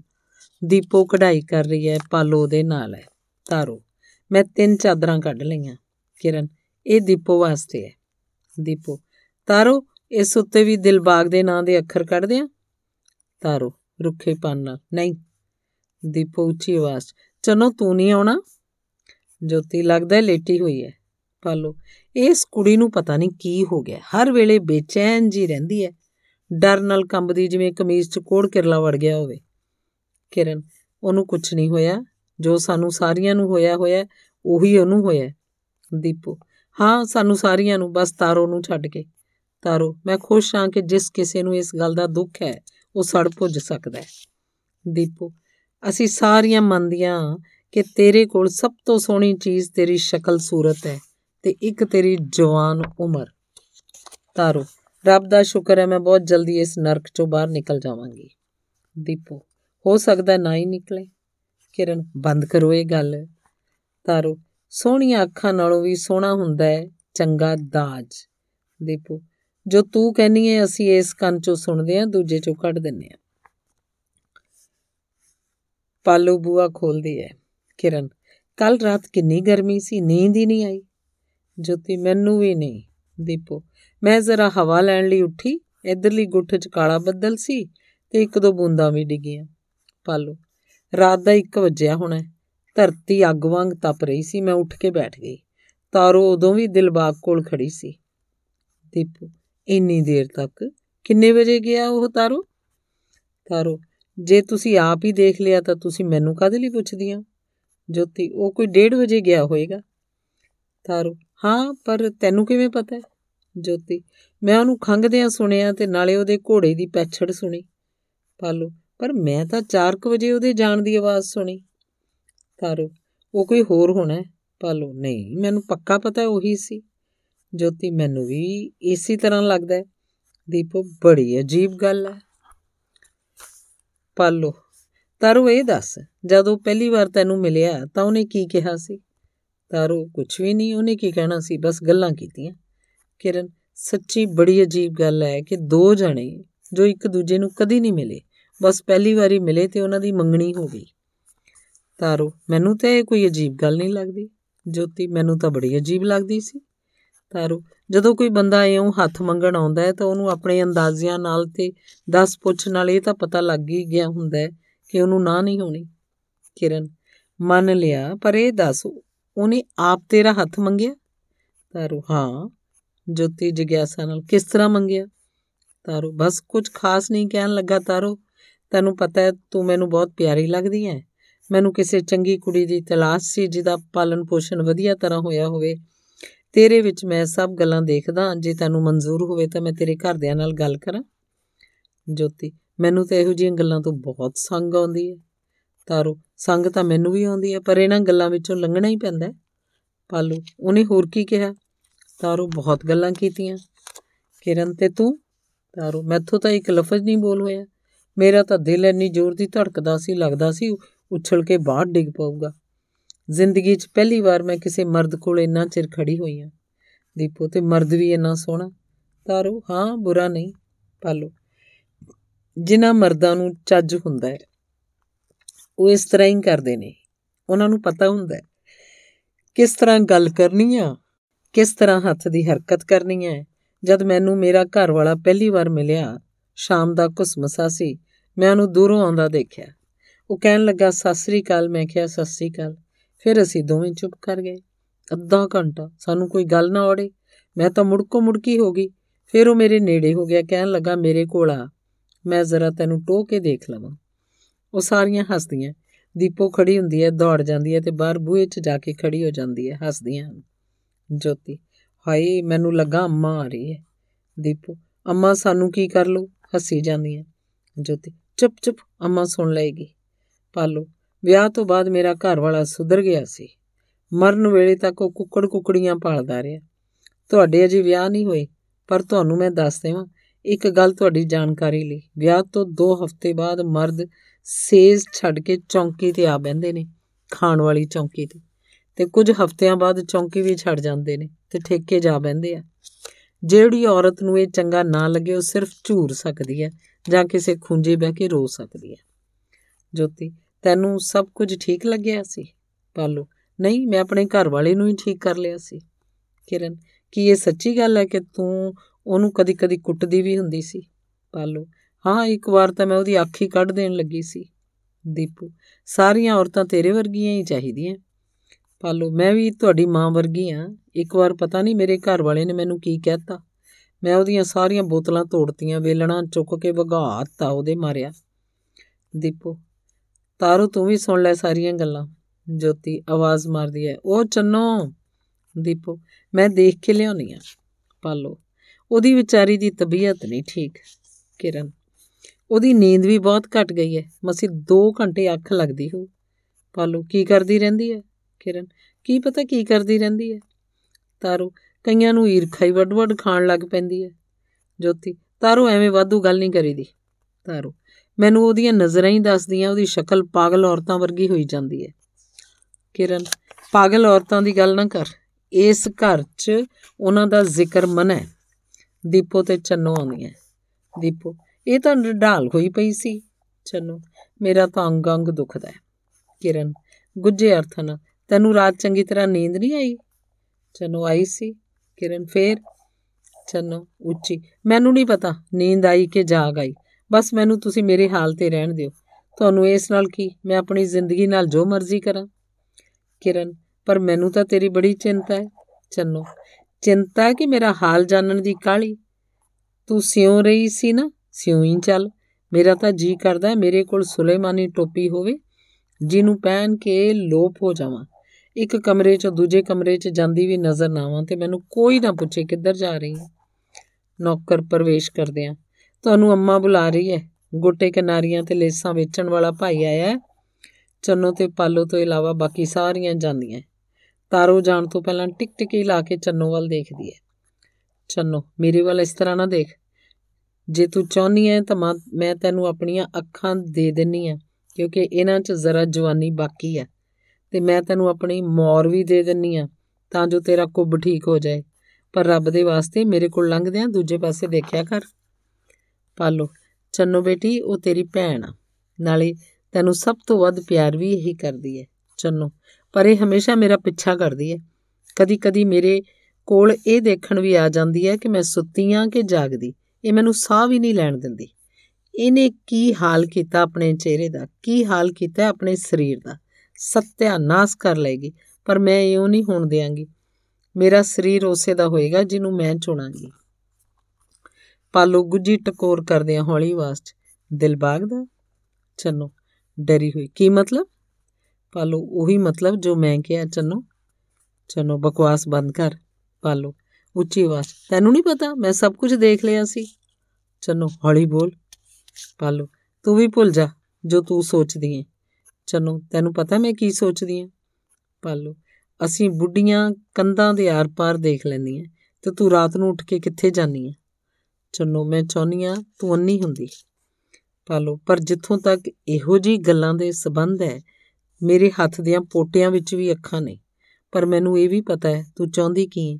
ਕੱਲ ਰਾਤ ਜਦੋਂ ਦਿਲਬਾਗ ਤੇਰੀ ਭੈਣ ਨੂੰ ਮਿਲਣ ਆਇਆ, ਤੂੰ ਆਪਣੀ ਬਾਰੀ 'ਚ ਅੱਧ ਨੰਗੀ ਖੜੀ ਸੀ ਤੇ ਉਹ ਵੀ ਲਾਲਟਨ ਬਾਲ ਕੇ। ਚੰਨੋ, ਇਹ ਝੂਠ ਹੈ। ਪਾਲੋ, ਦੇਖ, ਤੂੰ ਬਚਪਨਾ ਨਾ ਕਰ। ਆਪਣੀ ਭੈਣ ਦੇ ਰਾਹ 'ਚ ਨਾ ਆ, ਜੇ ਤੈਨੂੰ ਦਿਲਬਾਗ ਨਾਲ ਪਿਆਰ ਹੈ ਤੇ ਉਹਨੂੰ ਦਿਲ 'ਚ ਹੀ ਰੱਖ। ਚੰਨੋ ਰੋਣ ਲੱਗ ਪੈਂਦੀ ਹੈ। ਦੂਜੀ ਗੱਲ ਇਹ ਆ, ਕੌਣ ਕਹਿੰਦਾ ਤੇਰਾ ਕਦੀ ਦਿਲਬਾਗ ਨਾਲ ਵਿਆਹ ਨਹੀਂ ਹੋ ਸਕਦਾ? ਤੇਰੀ ਭੈਣ ਤਾਂ ਵਿਚਾਰੀ ਬਿਮਾਰ ਜਈ ਹੈ। ਮੇਰਾ ਨਹੀਂ ਖਿਆਲ ਉਹ ਬੱਚੇ ਜੰਮ ਸਕੇ। ਮੇਰਾ ਤਜਰਬਾ ਇਹੀ ਕਹਿੰਦਾ ਉਹਨੇ ਤਾਂ ਪਹਿਲਾਂ ਬੱਚਾ ਜੰਮਣ ਲੱਗਿਆ ਮਰ ਜਾਣਾ ਤੇ ਫਿਰ ਦਿਲਬਾਗ ਉਹੀ ਕਰੇਗਾ ਜੋ ਹਰੇਕ ਬੰਦਾ ਕਰਦਾ ਜਿਹਦੀ ਘਰ ਵਾਲੀ ਮਰ ਜਾਏ, ਉਹ ਆਪਣੀ ਛੋਟੀ ਤੇ ਸਭ ਤੋਂ ਸੋਹਣੀ ਸਾਲੀ ਨਾਲ ਵਿਆਹ ਕਰਾਏਗਾ। ਤੇ ਉਹੀ, ਉਹ ਤੂੰ ਹੀ ਹੈ। ਤੂੰ ਇਸ ਉਮੀਦ ਤੇ ਜਿਉਂਦੀ ਰਹਿ। ਅਜੇ ਹੋਰ ਸਭ ਕੁਝ ਭੁੱਲ ਜਾ, ਪਰ ਦੇਖ, ਰੱਬ ਦੀ ਰਜ਼ਾ ਦੇ ਖਿਲਾਫ ਨਾ ਜਾ। ਚੰਨੋ, ਚੁੱਪ ਕਰ। ਪਾਲੋ, ਮੈਂ ਨਹੀਂ ਚੁੱਪ ਕਰਦੀ। ਚੰਨੋ, ਤੂੰ ਆਪਣਾ ਕੰਮ ਕਰ। ਮੁਖਬਰ ਕਿਸੇ ਥਾਂ ਦੀ, ਜਸੂਸ। ਪਾਲੋ, ਮੈਂ ਪਰਛਾਵੇਂ ਵਾਂਗ ਤੇਰਾ ਪਿੱਛਾ ਕਰਾਂਗੀ। ਚੰਨੋ, ਘਰ ਦੀ ਸਫ਼ਾਈ ਕਰਨ ਤੇ ਰੱਬ ਦਾ ਨਾਂ ਲੈਣ ਦੀ ਥਾਂ, ਤੂੰ ਬੁੱਢੀ ਸੂਰਨੀ ਵਾਂਗ ਰੂੜੀਆਂ ਫਰੋਲ, ਫਰੋਲਦੀ ਫਿਰਦੀ ਐ ਤਾਂ ਜੋ ਮਰਦਾਂ ਤੀਵੀਆਂ ਦੀ ਗੱਲ ਲੱਭ ਜਾਏ ਤੇ ਉਸ ਉੱਪਰ ਲਾਲਾਂ ਟਪਕਾ ਸਕੇ। ਪਾਲੋ, ਮੈਂ ਪਹਿਰਾ ਦਿੰਨੀ ਆ, ਤਾਂ ਜੋ ਲੋਕ ਇਸ ਘਰ ਦੇ ਬੂਹੇ ਤੇ ਥੁੱਕ ਕੇ ਨਾ ਲੰਘਣ। ਚੰਨੋ, ਅਚਾਨਕ ਤੈਨੂੰ ਬੜਾ ਹੇਜ ਜਾਗ ਪਿਆ ਸਾਡੇ ਘਰ ਦਾ ਤੇ ਸਾਡਾ। ਪਾਲੋ, ਮੈਨੂੰ ਤੁਹਾਡੇ ਚੋਂ ਕਿਸੇ ਨਾਲ ਕੋਈ ਪਿਆਰ ਨਹੀਂ। ਮੈਂ ਤਾਂ ਇੱਕ ਸਾਊ ਤੇ ਖਾਨਦਾਨੀ ਘਰ 'ਚ ਰਹਿਣਾ ਚਾਹੁੰਦੀ ਆ, ਤੇ ਨਹੀਂ ਚਾਹੁੰਦੀ ਬੁੱਢੇ ਬਾਰੇ ਮੇਰਾ ਝਾਟਾ ਖਰਾਬ ਹੋਵੇ। ਚੰਨੋ, ਤੂੰ ਆਪਣੀਆਂ ਨਸੀਤਾਂ ਆਪਣੇ ਕੋਲ ਹੀ ਰੱਖ। ਅੱਗੇ ਹੀ ਬਹੁਤ ਦੇਰ ਹੋ ਚੁੱਕੀ ਹੈ, ਤੇ ਮੈਂ ਇਸ ਅੱਗ ਨੂੰ ਬੁਝਾਉਣ ਲਈ ਜਿਹੜੀ ਮੇਰੇ ਜੀ ਜਾਮੇ ਨੂੰ ਲੱਗੀ ਹੋਈ ਹੈ ਆਪਣੀ ਮਾਂ ਨੂੰ ਵੀ ਉਲੰਘ ਜਾਵਾਂਗੀ। ਤੂੰ ਤਾਂ ਇਸ ਘਰ ਦੀ ਨੌਕਰਾਨੀ ਹੈ ਤੂੰ ਮੇਰੇ ਬਾਰੇ ਕੀ ਕਹੇਂਗੀ? ਇਹੀ ਕਿ ਮੈਂ ਆਪਣੇ ਆਪ ਨੂੰ ਕਮਰੇ 'ਚ ਬੰਦ ਕਰ ਲੈਣੀ ਆ। ਤੇ ਦਰਵਾਜ਼ਾ ਨਹੀਂ ਖੋਲਦੀ ਤੇ ਸਾਰੀ ਸਾਰੀ ਰਾਤ ਜਾਗਾਂ। ਨਹੀਂ, ਮੈਂ ਤੇਰੇ ਨਾਲੋਂ ਵੱਧ ਚੁਸਤਾ ਦੇਖਦੇ ਆ ਤੂੰ ਆਪਣੇ ਹੱਥਾਂ ਨਾਲ ਸ਼ਿਕਾਰ ਫੜ ਸਕਦੀ ਹੈ ਪਾਲੋ, ਮੇਰੀ ਗੱਲ ਨਾ ਮੋੜ ਚੰਨੋ। ਮੈਂ ਰੌਲੀ ਪਾ ਸਕਦੀ ਆ। ਰਾਤ ਨੂੰ ਲਾਲਟਨ ਬਾਲ ਸਕਦੀ ਆ। ਮੈਂ ਸਾਰੇ ਘਰਦਿਆਂ ਨੂੰ ਜਗਾ ਸਕਦੀ ਆ। ਚੰਨੋ, ਤੂੰ ਕੜਿਆਲ ਖੜਕਾ ਦੇ। ਤੂੰ 3600 ਲਾਲਟਨਾਂ ਜਗਾ ਦੇ। ਜੋ ਹੋਣਾ ਉਹਨੂੰ ਹੁਣ ਕੋਈ ਟਾਲ ਨਹੀਂ ਸਕਦਾ। ਪਾਲੋ, ਇੰਨਾ ਪਿਆਰ ਕਰਦੀ ਐ ਤੂੰ ਉਹਨੂੰ? ਚੰਨੋ ਸਿਰਫ ਇੰਨਾ। ਮੈਂ ਤਾਂ ਜਦੋਂ ਉਹਦੀਆਂ ਅੱਖਾਂ 'ਚ ਦੇਖਦੀ ਆ, ਤਾਂ ਮੈਨੂੰ ਲੱਗਦਾ ਮੈਂ ਕਿਸੇ ਚੀਜ਼ ਦੇ ਘੁੱਟ ਭਰ ਰਹੀ ਆ। ਹਾਂ, ਉਹਦੀ ਰੱਤ ਦੇ ਕੁੱਟ ਪਾਲੋ, ਮੈਂ ਤੇਰੀ ਕੋਈ ਗੱਲ ਨਹੀਂ ਸੁਣਨੀ। ਚੰਨੋ ਤੈਨੂੰ ਸੁਣਨੀ ਪਊਗੀ। ਮੈਂ ਤੇਰੇ ਕੋਲੋਂ ਡਰਦੀ ਸੀ, ਪਰ ਹੁਣ ਤੇਰੇ ਨਾਲੋਂ ਤਕੜੀ ਆ। ਤਾਰੋ ਪ੍ਰਵੇਸ਼ ਕਰਦੀ ਹੈ। ਚੰਨੋ ਤੂੰ ਹੁਣ ਚੁੱਪ ਰਹੀ ਪਾਲੋ, ਦੇਖੂੰਗੀ। ਕਿਰਨ ਤੇ ਜੋਤੀ ਆਉਂਦੀਆਂ। ਕਿਰਨ ਚੰਨੋ ਨੂੰ, ਤੂੰ ਝਾਲਰਾਂ ਦੇਖੀਆਂ ਜੋਤੀ। ਤਾਰੋ ਦੀਆਂ ਵਿਆਹ ਦੀਆਂ ਚਾਦਰਾਂ ਬਹੁਤ ਸੋਹਣੀਆਂ। ਚੰਨੋ ਕਿਰਨ ਨੂੰ, ਜਿਹਦੇ ਹੱਥਾਂ ਵਿੱਚ ਕੁਝ ਹੋਰ ਝਾਲਰਾਂ ਫੜੀਆਂ ਹੋਈਆਂ। ਤੇ ਇਹ ਕਿਰਨ, ਇਹ ਮੇਰੇ ਵਾਸਤੇ, ਸ਼ਮੀਜ਼ ਵਾਸਤੇ। ਚੰਨੋ ਚੀਕ ਕੇ ਇਸ ਘਰ 'ਚ ਸੱਚੀ ਕਿੰਨੇ ਹਾਸੇ ਹਾਸੋ ਹੀਣੇ ਬੰਦੇ ਰਹਿੰਦੇ ਨੇ। ਕਿਰਨ ਅਰਥ ਭਰਪੂਰ ਢੰਗ ਨਾਲ ਪਰ ਇਹ ਸਿਰਫ ਮੇਰੇ ਲਈ ਨਹੀਂ, ਮੈਂ ਇਹਨਾਂ ਦੀ ਕਿਸੇ ਅੱਗੇ ਨੁਮਾਇਸ਼ ਨਹੀਂ ਲਾਉਣੀ। ਪਾਲੋ, ਆਪਾਂ ਨੂੰ ਕਿਨੇ ਕੱਲੀ ਸ਼ਮੀਜ਼ 'ਚ ਦੇਖਣਾ ਹੈ? ਕਿਰਨ, ਨਾ ਦੇਖੇ, ਪਰ ਮੈਨੂੰ ਅੰਗੀਆਂ ਤੇ ਚੱਡੀਆਂ ਨਾਲ ਬਹੁਤ ਪਿਆਰ ਹੈ। ਜੇ ਮੈਂ ਅਮੀਰ ਹੁੰਦੀ, ਮੈਂ ਬੋਸਕੀ ਦੀਆਂ ਬਣਵਾਉਂਦੀ, ਹਜ਼ਾਰਾਂ ਜੋੜੇ। ਬਸ ਹੁਣ ਮੇਰੇ ਥੋੜੇ ਜਿਹੇ ਇਹੋ ਜਿਹੀ ਚਾਹ ਬਚੇ ਆ। ਪਾਲੋ, ਇਹ ਝਾਲਰਾਂ ਬੱਚਿਆਂ ਦੀਆਂ ਫਰਾਕਾਂ ਦੇ ਬਹੁਤ ਸਜਣ। ਮੈਂ ਤਾਂ ਕਦੀ ਆਪਣੇ ਬੱਚਿਆਂ ਲਈ ਇੰਨਾ ਕਰ ਨਾ ਸਕੀ। ਦੇਖੋ ਹੁਣ ਤਾਰੋ ਆਪਣੇ ਬੱਚਿਆਂ ਲਈ ਕਰਦੀ ਏ ਕਿ ਨਹੀਂ, ਜਦੋਂ ਇਹਦੇ ਬੱਚੇ ਹੋਣੇ ਸ਼ੁਰੂ ਹੋ ਗਏ, ਉਹਨਾਂ ਨੇ ਇਹਨੂੰ ਦਿਨ ਰਾਤ ਭਜਾਈ ਫਿਰਿਆ ਕਰਨਾ ਦੀਪੂ, ਮੈਂ ਤਾਂ ਕਦੀ ਇੱਕ ਟਾਂਕਾ ਨਹੀਂ ਲਾਉਣਾ, ਜੋਤੀ। ਬਗਾਨੇ ਬੱਚੇ ਬਾਲਣੇ, ਪਾਲਣੇ ਤਾਂ ਹੋਰ ਵੀ ਔਖੇ ਐ ਆ ਆਪਣੇ ਗਵਾਂਢੀ ਦੇਖੋ, ਸੜਕੋਂ ਪਾਰਲੇ ਕਿਦਾਂ ਚਾਰ ਸ਼ਤੂੰਗੜਿਆਂ ਪਿੱਛੇ ਖੱਜਲ ਹੁੰਦੇ ਰਹਿੰਦੇ ਆ। ਪਾਲੋ, ਤੁਹਾਡੇ ਨਾਲੋਂ ਸੁਖੀ ਨੇ। ਘੱਟ ਤੋਂ ਘੱਟ ਉਹਨਾਂ ਦੇ ਘਰੋਂ ਹੱਸਣ ਦੀਆਂ, ਇੱਕ ਦੂਜੇ ਨਾਲ ਖੇਡਣ ਮੱਲਣ ਦੀਆਂ ਆਵਾਜ਼ਾਂ ਤਾਂ ਆਉਂਦੀਆਂ ਨੇ। ਕਿਰਨ ਜਾ ਤੂੰ ਫਿਰ ਉਹਨਾਂ ਦੇ ਕੰਮ ਕਰ ਲੈ। ਪਾਲੋ, ਨਹੀਂ, ਮੇਰੀ ਕਿਸਮਤ ਵਿੱਚ ਤਾਂ ਇਹ ਭਿਕਸ਼ਣੀਆਂ ਦਾ ਆਸ਼ਰਮ ਹੀ ਲਿਖਿਆ ਹੋਇਆ। ਦੂਰੋਂ ਢੋਲ ਦੀ ਆਵਾਜ਼ ਆਉਂਦੀ ਹੈ, ਦੀਪੋ। ਆਦਮੀ ਵਾਢੀ ਕਰਨ ਜਾ ਰਹੇ ਨੇ। ਕਿਰਨ, ਇੰਨੀ ਧੁੱਪ ਵਿੱਚ? ਚੰਨੋ, ਹਾਏ, ਕਾਸ਼ ਅਸੀਂ ਵੀ ਖੇਤਾਂ 'ਚ ਜਾ ਸਕਦੀਆਂ। ਦੀਪੋ ਬੈਠਦੇ ਆ। ਹਰ ਕੋਈ ਉਹੀ ਕਰਦਾ ਜੋ ਉਹਨੂੰ ਕਰਨਾ ਪੈਣਾ ਹੈ। ਕਿਰਨ ਬੈਠਦੇ ਆ, ਹਾਂ, ਬਿਲਕੁਲ ਠੀਕ। ਜੋਤੀ ਬੈਠਦੇ ਆ, ਹਾਏ, ਪਾਲੋ। ਐਨੀ ਦਿਨੀ ਖੇਤਾਂ 'ਚ ਬਹੁਤ ਖੁਸ਼ੀ ਹੁੰਦੀ ਹੈ ਕੱਲ ਸਵੇਰੇ ਮੈਂ ਆਵਤ ਤੇ ਜਾਂਦੇ ਮੁੰਡੇ ਦੇਖੇ 40 50 ਸੋਹਣੇ, ਸੁਨੱਖੇ ਜਵਾਨ ਦੀਪੋ। ਕਿਸੇ ਬਾਹਰਲੇ ਪਿੰਡ ਦੇ ਸੀ? ਪਾਲੋ, ਹਾਂ, ਬੜੇ ਹਸਮੁਖ ਤੇ ਕਾਠੇ, ਸ਼ਤੀਰਾਂ ਵਰਗੇ। ਹੱਸਦੇ, ਖੇਡਦੇ, ਗਾਉਂਦੇ, ਜਾਂਦੇ। ਕੱਲ ਰਾਤੀ ਮੈਂ ਦੇਖੇ 15 ਜਣੇ ਦੋ ਬਾਜੀਗਰਨੀਆਂ ਨਾਲ ਮਜ਼ਾਕ ਕਰਨ ਡਏ ਸੀ। ਫਿਰ ਉਹਨਾਂ ਨੂੰ ਉਸ ਪਾਸੇ ਝੁੰਡਾਂ ਵੱਲ ਨੂੰ ਲੈ ਗਏ। ਉਹਨਾਂ 'ਚ ਇੱਕ ਮੁੰਡਾ ਸੀ, ਸ਼ਰਬਤੀ ਅੱਖਾਂ ਵਾਲਾ। ਜੁੱਸਾ ਉਹਦਾ ਇਹੋ ਜਿਹਾ ਸੀ ਜਿਵੇਂ ਕੁੱਟ-ਕੁੱਟ ਕੇ ਭਰੀ ਕਣਕ ਦੀ ਬੋਰੀ ਹੋਵੇ। ਜੋਤੀ, ਸੱਚੀ? ਚਲੋ ਤੈਨੂੰ ਪੱਕਾ ਪਤਾ ਹੈ ਬਾਜੀਗਰਨੀਆਂ ਵਾਲੀ ਗੱਲ? ਪਾਲੋ, ਇਹ ਤਾਂ ਹਰ ਸਾਲ ਹੀ ਹੁੰਦਾ ਹੈ। ਚਲੋ ਮਰਦਾਂ ਨੂੰ ਹਰ ਗੱਲ ਮਾਫ ਹੈ। ਜੋਤੀ, ਤੀਵੀਂ ਦੀ ਜੂਨ ਪੈਣਾ ਤਾਂ ਸਭ ਤੋਂ ਵੱਡੀ ਸਜ਼ਾ ਹੈ। ਦੀਪੂ, ਸਾਡੀਆਂ ਤਾਂ ਅੱਖਾਂ ਵੀ ਸਾਡੀਆਂ ਨਹੀਂ ਕਿ ਅਸੀਂ ਜਿੱਧਰ ਚਾਹੀਏ ਦੇਖ ਸਕੀਏ। ਦੂਰੋਂ ਗੀਤ ਦੀ ਆਵਾਜ਼ ਆਉਂਦੀ ਹੈ। ਪਾਲੋ। ਇਹ ਉਹਨਾਂ ਦੀ ਆਵਾਜ਼ ਹੈ, ਬੜਾ ਸੋਹਣਾ ਗਾਉਂਦੇ ਨੇ ਜੋਤੀ। ਵਾਢੀ ਸ਼ੁਰੂ ਕਰਨ ਲੱਗੇ ਆ। ਕੋਰਸ, ਬੱਲੀਏ ਕਣਕ ਦੀਏ, ਤੈਨੂੰ ਖਾਣਗੇ ਨਸੀਬਾਂ ਵਾਲੇ। ਮਰ ਜਾਣ ਰੱਬ ਕਰਕੇ ਜਿਹੜੇ ਸੋਹਣੀਆਂ ਰੰਨਾਂ ਦੇ ਰਖਵਾਲੇ। ਢੋਲ ਦੀ ਵੀ ਆਵਾਜ਼ ਆਉਂਦੀ ਹੈ। ਜੋਤੀ, ਇਹ ਧੁੱਪ ਦੀ ਪਰਵਾਹ ਨਹੀਂ ਕਰਦੇ। ਕਿਰਨ, ਇਹ ਤਾਂ ਅੱਗ ਦੀਆਂ ਲਾਟਾਂ ਵਿੱਚ ਵੀ ਵਾਢੀ ਕਰ ਲੈਂਦੇ ਆ। ਚੰਨੋ, ਮੇਰਾ ਜੀ ਕਰਦਾ ਮੈਂ ਵੀ ਇਹਨਾਂ ਨਾਲ ਵਾਢੀ ਕਰਵਾਉਂਦੀ। ਜਦੋਂ ਜੀ ਕਰਦਾ ਘਰ ਮੁੜਦੀ, ਮੈਂ ਭੁੱਲ ਜਾਂਦੀ ਉਸ ਚੀਜ਼ ਨੂੰ ਜਿਹੜੀ ਮੈਨੂੰ ਖਾ ਰਹੀ ਹੈ। ਕਿਰਨ, ਤੂੰ ਕੀ ਭੁੱਲਣਾ ਚਾਹਨੀ ਹੈ? ਚੰਨੋ, ਸਾਰੇ ਕੁਝ ਭੁੱਲਣਾ ਚਾਹੁੰਦੇ ਨੇ। ਕਿਰਨ, ਸ਼ਿੱਦਤ ਨਾਲ, ਹਾਂ, ਸਾਰੇ। ਪਾਲੋ, ਚੁੱਪ ਚੁੱਪ। ਬਹੁਤ ਦੂਰੋਂ ਕੋਰਸ ਦੀ ਆਵਾਜ਼ ਆਉਂਦੀ ਹੈ। ਭਾਵੇਂ ਮੰਗੀਆਂ, ਵਿਆਹੀਆਂ ਜਾਂ ਕੁਆਰੀਆਂ, ਨੀ ਕੁੜੀਓ, ਪਿੰਡ ਦਿਓ। ਰਾਤੀ ਰੱਖਿਓ ਖੋਲ ਕੇ ਬਾਰੀਆਂ, ਨੀ ਕੁੜੀਓ, ਪਿੰਡ ਦਿਓ। ਨੀ ਅੱਧੀ ਰਾਤੀ ਚੰਨ ਚਮਕੇ ਤੇਰੇ ਗੋਰੇ ਗੋਰੇ ਮੁਖ ਦੇ ਦੁਆਲੇ, ਨੀ ਬੱਲੀਏ ਕਣਕ ਦੀਏ ਤੈਨੂੰ ਖਾਣਗੇ ਨਸੀਬਾਂ ਵਾਲੇ। ਪਾਲੋ, ਕਿੰਨਾ ਸੋਹਣਾ ਗੀਤ ਹੈ। ਕਿਰਨ, ਭਾਵੇਂ ਮੰਗੀਆਂ ਵਿਆਹੀਆਂ ਜਾਂ ਕੁਆਰੀਆਂ, ਨੀ ਕੁੜੀਓ ਪਿੰਡ ਦਿਓ ਰਾਤੀ ਰੱਖਿਓ ਖੋਲ ਕੇ ਬਾਰੀਆਂ। ਚੰਨੋ ਸ਼ਿੱਦਤ ਨਾਲ, ਅੱਧੀ ਰਾਤੀ ਚੰਨ ਚਮਕੇ ਤੇਰੇ ਗੋਰੇ ਗੋਰੇ ਮੁਖੜੇ ਦੁਆਲੇ। ਗੀਤ ਹੋਰ ਦੂਰ ਹੋ ਜਾਂਦਾ ਹੈ। ਪਾਲੋ, ਉਹ ਹੁਣ ਹੋਰ ਦੂਰ ਚਲੇ ਗਏ। ਚੰਨੋ ਆਓ ਆਪਾਂ ਉਹਨਾਂ ਨੂੰ ਮੇਰੇ ਕਮਰੇ ਦੀ ਬਾਰੀ ਥਾਣੀ ਦੇਖੀਏ। ਪਾਲੋ, ਪੂਰੀ ਬਾਰੀ ਨਾ ਖੋਲਿਓ। ਉਹ ਕਿਤੇ ਦੇਖ ਨਾ ਲੈਣ ਕਿ ਸਾਨੂੰ ਕੋਈ ਦੇਖਦਾ ਹੈ। ਤਿੰਨੇ ਜਾਂਦੀਆਂ ਤਾਰੂ ਪੀੜੀ ਉੱਤੇ ਬੈਠੀ ਰਹਿੰਦੀ ਹੈ, ਹੱਥਾਂ 'ਚ ਸਿਰ ਲੈ ਕੇ। ਜੋਤੀ, ਉਹਦੇ ਕੋਲ ਹੁੰਦੀ ਤੈਨੂੰ ਕੀ ਗੱਲ ਹੈ? ਕਿਰਨ, ਮੇਰਾ ਤਾਂ ਗਰਮੀ ਬੁਰਾ ਹਾਲ ਕਰ ਦਿੰਦੀ ਹੈ। ਜੋਤੀ, ਬਸ ਇਹੀ ਗੱਲ ਹੈ? ਹੋਰ ਤਾਂ ਕੋਈ ਨਹੀਂ? ਕਿਰਨ, ਮੇਰਾ ਜੀ ਕਰਦਾ ਹੈ ਸਿਆਲ ਹੋਵੇ, ਭਾਵੇਂ ਮੀਂਹ ਪੈਂਦਾ ਹੋਵੇ, ਭਾਵੇਂ ਧੁੰਦ ਹੋਵੇ। ਇਹਨਾਂ ਲੰਮੀਆਂ ਗਰਮੀਆਂ ਨਾਲੋਂ ਤਾਂ ਮੈਨੂੰ ਹੋਰ ਹਰੇਕ ਰੁੱਤ ਪਸੰਦ ਹੈ। ਜੋਤੀ ਗਰਮੀਆਂ ਬੀਤ ਜਾਣੀਆਂ, ਫੇਰ ਆ ਜਾਣੀਆਂ। ਕਿਰਨ, ਹਾਂ, ਇਹ ਤਾਂ ਕੁਦਰਤੀ ਹੈ। ਤੂੰ ਰਾਤ ਕਦ ਕ ਸੁੱਤੀ ਸੀ? ਜੋਤੀ, ਕੋਈ ਪਤਾ ਨਹੀਂ, ਮੈਨੂੰ ਤਾਂ ਨੀਂਦ ਘਟਾ ਬਣ ਕੇ ਆਉਂਦੀ ਹੈ। ਕਿਉਂ, ਕੀ ਗੱਲ ਹੈ? ਕਿਰਨ, ਕੋਈ ਗੱਲ ਨਹੀਂ, ਬਸ ਮੈਨੂੰ ਰਾਤੀ ਵਾੜੇ ਚੋਂ ਕਿਸੇ ਦੀ ਬਿੜਕ ਆਉਂਦੀ ਸੀ। ਜੋਤੀ, ਅੱਛਾ? ਕਿਰਨ ਅੱਧੀ ਰਾਤ ਤੋਂ ਵੀ ਉੱਤੇ ਦਾ ਵਕਤ ਸੀ। ਜੋਤੀ, ਤੈਨੂੰ ਡਰ ਨਹੀਂ ਲੱਗਾ? ਕਿਰਨ, ਨਹੀਂ, ਮੈਂ ਤਾਂ ਪਹਿਲਾਂ ਵੀ ਕਈ ਵਾਰ ਇਹੋ ਜੀ ਬਿੜਕ ਸੁਣੀ ਹੈ ਜੋਤੀ, ਸਾਨੂੰ ਧਿਆਨ ਰੱਖਣਾ ਚਾਹੀਦਾ ਪਰ ਹੋ ਸਕਦਾ ਹੈ ਚੁਵਾਗੀ ਹੋਵੇ। ਕਿਰਨ, ਨਹੀਂ, ਵਾਗੀ ਤਾਂ ਬਹੁਤ ਜਲਦੀ ਆ ਜਾਂਦੇ ਆ।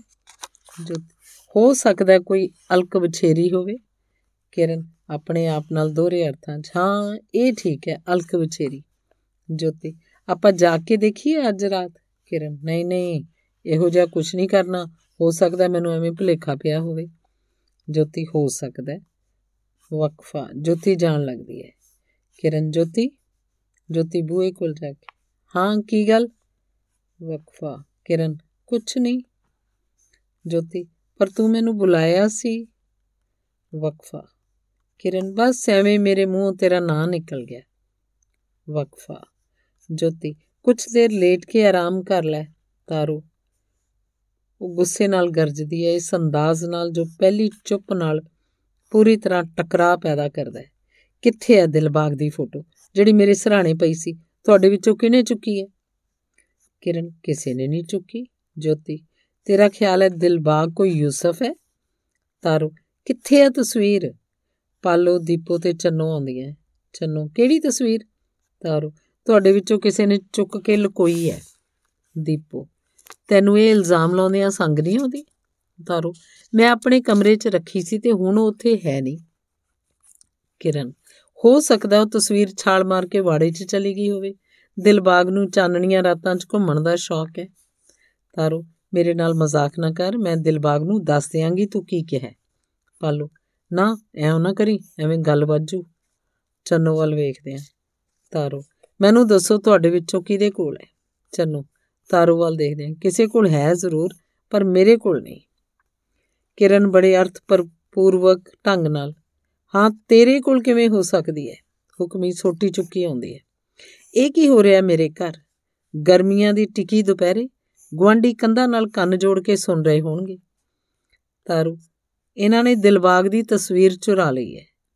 ਹੁਕਮੀ ਕ੍ਰੋਧ ਨਾਲ ਕਿਨੇ ਤਾਰੂ, ਇਹਨਾਂ ਨੇ ਹੁਕਮੀ ਤੁਹਾਡੇ ਚੋਂ ਕਿਸ ਨੇ? ਖਾਮੋਸ਼ੀ। ਜਵਾਬ ਦਿਓ। ਖਾਮੋਸ਼ੀ। ਇਹਨਾਂ ਦੇ ਕਮਰਿਆਂ 'ਚ ਦੇਖ, ਬਿਸਤਰਿਆਂ 'ਚ ਦੇਖ, ਇਹ ਸਭ ਮੇਰੀ ਨਰਮਾਈ ਦਾ ਨਤੀਜਾ ਹੈ।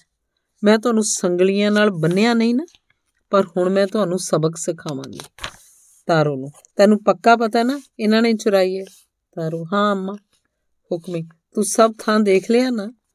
ਤਾਰੋ, ਹਾਂ ਅੰਮਾ ਜੀ। ਉਹ ਸਾਰੀਆਂ ਘਬਰਾਈਆਂ ਹੋਈਆਂ ਚੁੱਪ ਖੜੀਆਂ ਹਨ। ਹੁਕਮੀ। ਹੁਣ ਆਖਰੀ ਉਮਰੇ ਇੱਕ ਮਾਂ ਨੂੰ ਇਹ ਤੋਂ ਵੱਧ ਕੌੜੀ ਜ਼ਹਿਰ ਇਹ ਕਿਹੜੀ ਪਲਾ ਸਕਦੀਆਂ ਨੇ? ਪਾਲੋ ਨੂੰ। ਲੱਭੀ? ਪਾਲੋ। ਹਾਂ, ਇਹ ਹੈ। ਹੁਕਮੀ। ਕਿੱਥੋਂ ਲੱਭੀ? ਪਾਲੋ, ਇਹ ਹੁਕਮੀ। ਦੱਸ ਤੂੰ ਡਰਨਾ। ਪਾਲੋ, ਹੈਰਾਨੀ ਨਾਲ ਕਿਰਨ ਦੇ ਬਿਸਤਰੇ 'ਚੋਂ। ਹੁਕਮੀ। ਕਿਰਨ? ਕੀ ਇਹ ਸੱਚ ਹੈ ਕਿਰਨ? ਕਿਰਨ। ਹਾਂ, ਇਹ ਸੱਚ ਹੈ। ਹੁਕਮੀ ਉਸ ਵੱਲ ਵੱਧੀ ਉਹਨੂੰ ਜ਼ੋਰ ਨਾਲ ਕੁੱਟਦੀ ਹੋਈ, ਤੇਰਾ ਹਸ਼ਰ ਮੈਂ ਪੂਰਾ ਕਰਾਂਗੀ, ਮਿਸਣੀਏ, ਕਰਤੂਤਣੇ। ਕਿਰਨ ਗੁੱਸੇ ਨਾਲ, ਮੈਨੂੰ ਨਾ ਮਾਰ ਅੰਮਾ। ਹੁਕਮੀ, ਇਹੀ ਤਾਂ ਮੈਂ ਕਰਨਾ ਕੁਲੱਛਣੀਏ। ਕਿਰਨ, ਪਰ ਜੇ ਮੈਂ ਕਰਨ ਦੇਉ ਤਾਂ, ਮੇਰੀ ਗੱਲ ਸੁਣੋ, ਪਿੱਛੇ ਹਟ ਜਾਓ। ਤਾਰੋ ਹੁਕਮੀ ਨੂੰ ਫੜਦੀ ਹੋਈ, ਅਮਾ, ਰਹਿਣ ਦਿਓ, ਇਹਨੂੰ ਕੁਛ ਨਾ ਕਹੋ। ਹੁਕਮੀ, ਤੇਰੀ ਅੱਖ 'ਚ ਖੰਝੂ ਵੀ ਨਹੀਂ? ਕਿਰਨ, ਤੁਹਾਨੂੰ ਖੁਸ਼ ਕਰਨ ਲਈ ਮੈਨੂੰ ਰੋਣ ਦੀ ਜ਼ਰੂਰਤ ਨਹੀਂ। ਹੁਕਮੀ, ਤੂੰ ਤਸਵੀਰ ਕਿਉਂ ਲਈ? ਕਿਰਨ, ਮੈਂ ਆਪਣੀ ਭੈਣ ਨਾਲ ਮਜ਼ਾਕ ਵੀ ਨਹੀਂ ਕਰ ਸਕਦੀ। ਹੋਰ ਭਲਾ ਮੈਂ ਉਹ ਤਸਵੀਰ ਕੀ ਕਰਨੀ ਸੀ? ਚੰਨੋ ਈਰਖਾ ਨਾਲ ਭਰੀ ਹੋਈ, ਇਹ ਮਜ਼ਾਕ ਨਹੀਂ ਸੀ। ਤੂੰ ਪਹਿਲਾਂ ਤਾਂ ਕਦੀ ਮਜ਼ਾਕ ਕੀਤਾ ਨਹੀਂ। ਇਹ ਕੁਝ ਹੋਰ ਸੀ, ਤੇਰੀ ਛਾਤੀ 'ਚ ਬਲ ਰਿਹਾ। ਬਾਹਰ ਆਉਣ ਦੀ ਕੋਸ਼ਿਸ਼ ਕਰ ਰਿਹਾ। ਤੂੰ ਸਾਫ਼-ਸਾਫ਼ ਮੰਨ ਲੈ। ਕਿਰਨ, ਚੁੱਪ ਕਰ ਤੇ ਮੈਨੂੰ ਵੀ ਬੋਲਣ ਲਈ ਮਜਬੂਰ ਨਾ ਕਰ। ਜੇ ਮੈਂ ਬੋਲ ਪਈ ਤਾਂ ਇਸ ਘਰ ਦੀਆਂ ਕੰਨਾਂ ਸ਼ਰਮਿੰਦੀਆਂ ਹੋ ਕੇ ਇੱਕ ਦੂਜੀ ਨਾਲ ਲੜ ਪੈਣਗੀਆਂ। ਚੰਨੋ। ਕਾਲੀਆਂ ਜੀਬਾਂ ਝੂਠੀਆਂ ਕਹਾਣੀਆਂ ਬਣਾਉਣ 'ਚ ਮਾਹਰ ਹੁੰਦੀਆਂ ਨੇ। ਹੁਕਮੀ, ਚੰਨੋ ਦੀਪੋ, ਤੂੰ ਪਾਗਲ ਹੋ ਗਈ ਹੈ ਜੋਤੀ, ਤੂੰ ਆਪਣੇ ਸ਼ੱਕ ਦੇ ਪੱਥਰ ਸਾਨੂੰ ਸਭ ਨੂੰ ਮਾਰ ਰਹੀ ਹੈ ਕਿਰਨ, ਪਰ ਕੁਝ ਹੋਰ ਨੇ ਜੋ ਇਸ ਨਾਲੋਂ ਵੀ ਬੁਰੇ ਕੰਮ ਕਰ ਰਹੇ ਨੇ। ਚੰਨੋ, ਜਦ ਤੱਕ ਉਹ ਸਾਰੇ ਅਲਫ ਨੰਗੇ ਨਹੀਂ ਹੋ ਜਾਂਦੇ ਜਾਂ ਦਰਿਆ ਉਹਨਾਂ ਨੂੰ ਰੋੜ ਕੇ ਨਹੀਂ ਲੈ ਜਾਂਦਾ, ਇਹਨੂੰ ਚੈਨ ਨਹੀਂ ਆਉਣਾ। ਹੁਕਮੀ, ਖਾਰ ਤੇ ਸਾੜਾ ਤਾਰੋ ਮੇਰਾ ਇਸ 'ਚ ਕੋਈ ਕਸੂਰ ਨਹੀਂ, ਜੇ ਦਿਲਬਾਗ ਨੇ ਮੈਨੂੰ ਪਸੰਦ ਕੀਤਾ। ਚੰਨੋ, ਤੇਰੀ ਦੌਲਤ ਕਰਕੇ। ਤਾਰੋ ਅੰਮਾ, ਹੁਕਮੀ ਚੁੱਪ। ਕਿਰਨ, ਤੇਰੇ ਬਾਗਾਂ ਤੇ ਖੇਤਾਂ ਕਰਕੇ। ਦੀਪੂ, ਠੀਕ ਹੀ ਤਾਂ ਕਹਿੰਦੀ ਹੈ ਹੁਕਮੀ ਚੁੱਪ ਕਰੋ, ਮੈਂ ਗੈਰ ਚੜਦੀ ਤਾਂ ਦੇਖੀ ਸੀ, ਪਰ ਮੈਨੂੰ ਪਤਾ ਨਹੀਂ ਸੀ ਝਖੜੇ ਨਹੀਂ ਜਲਦੀ ਝੁੱਲ ਪਏਗਾ।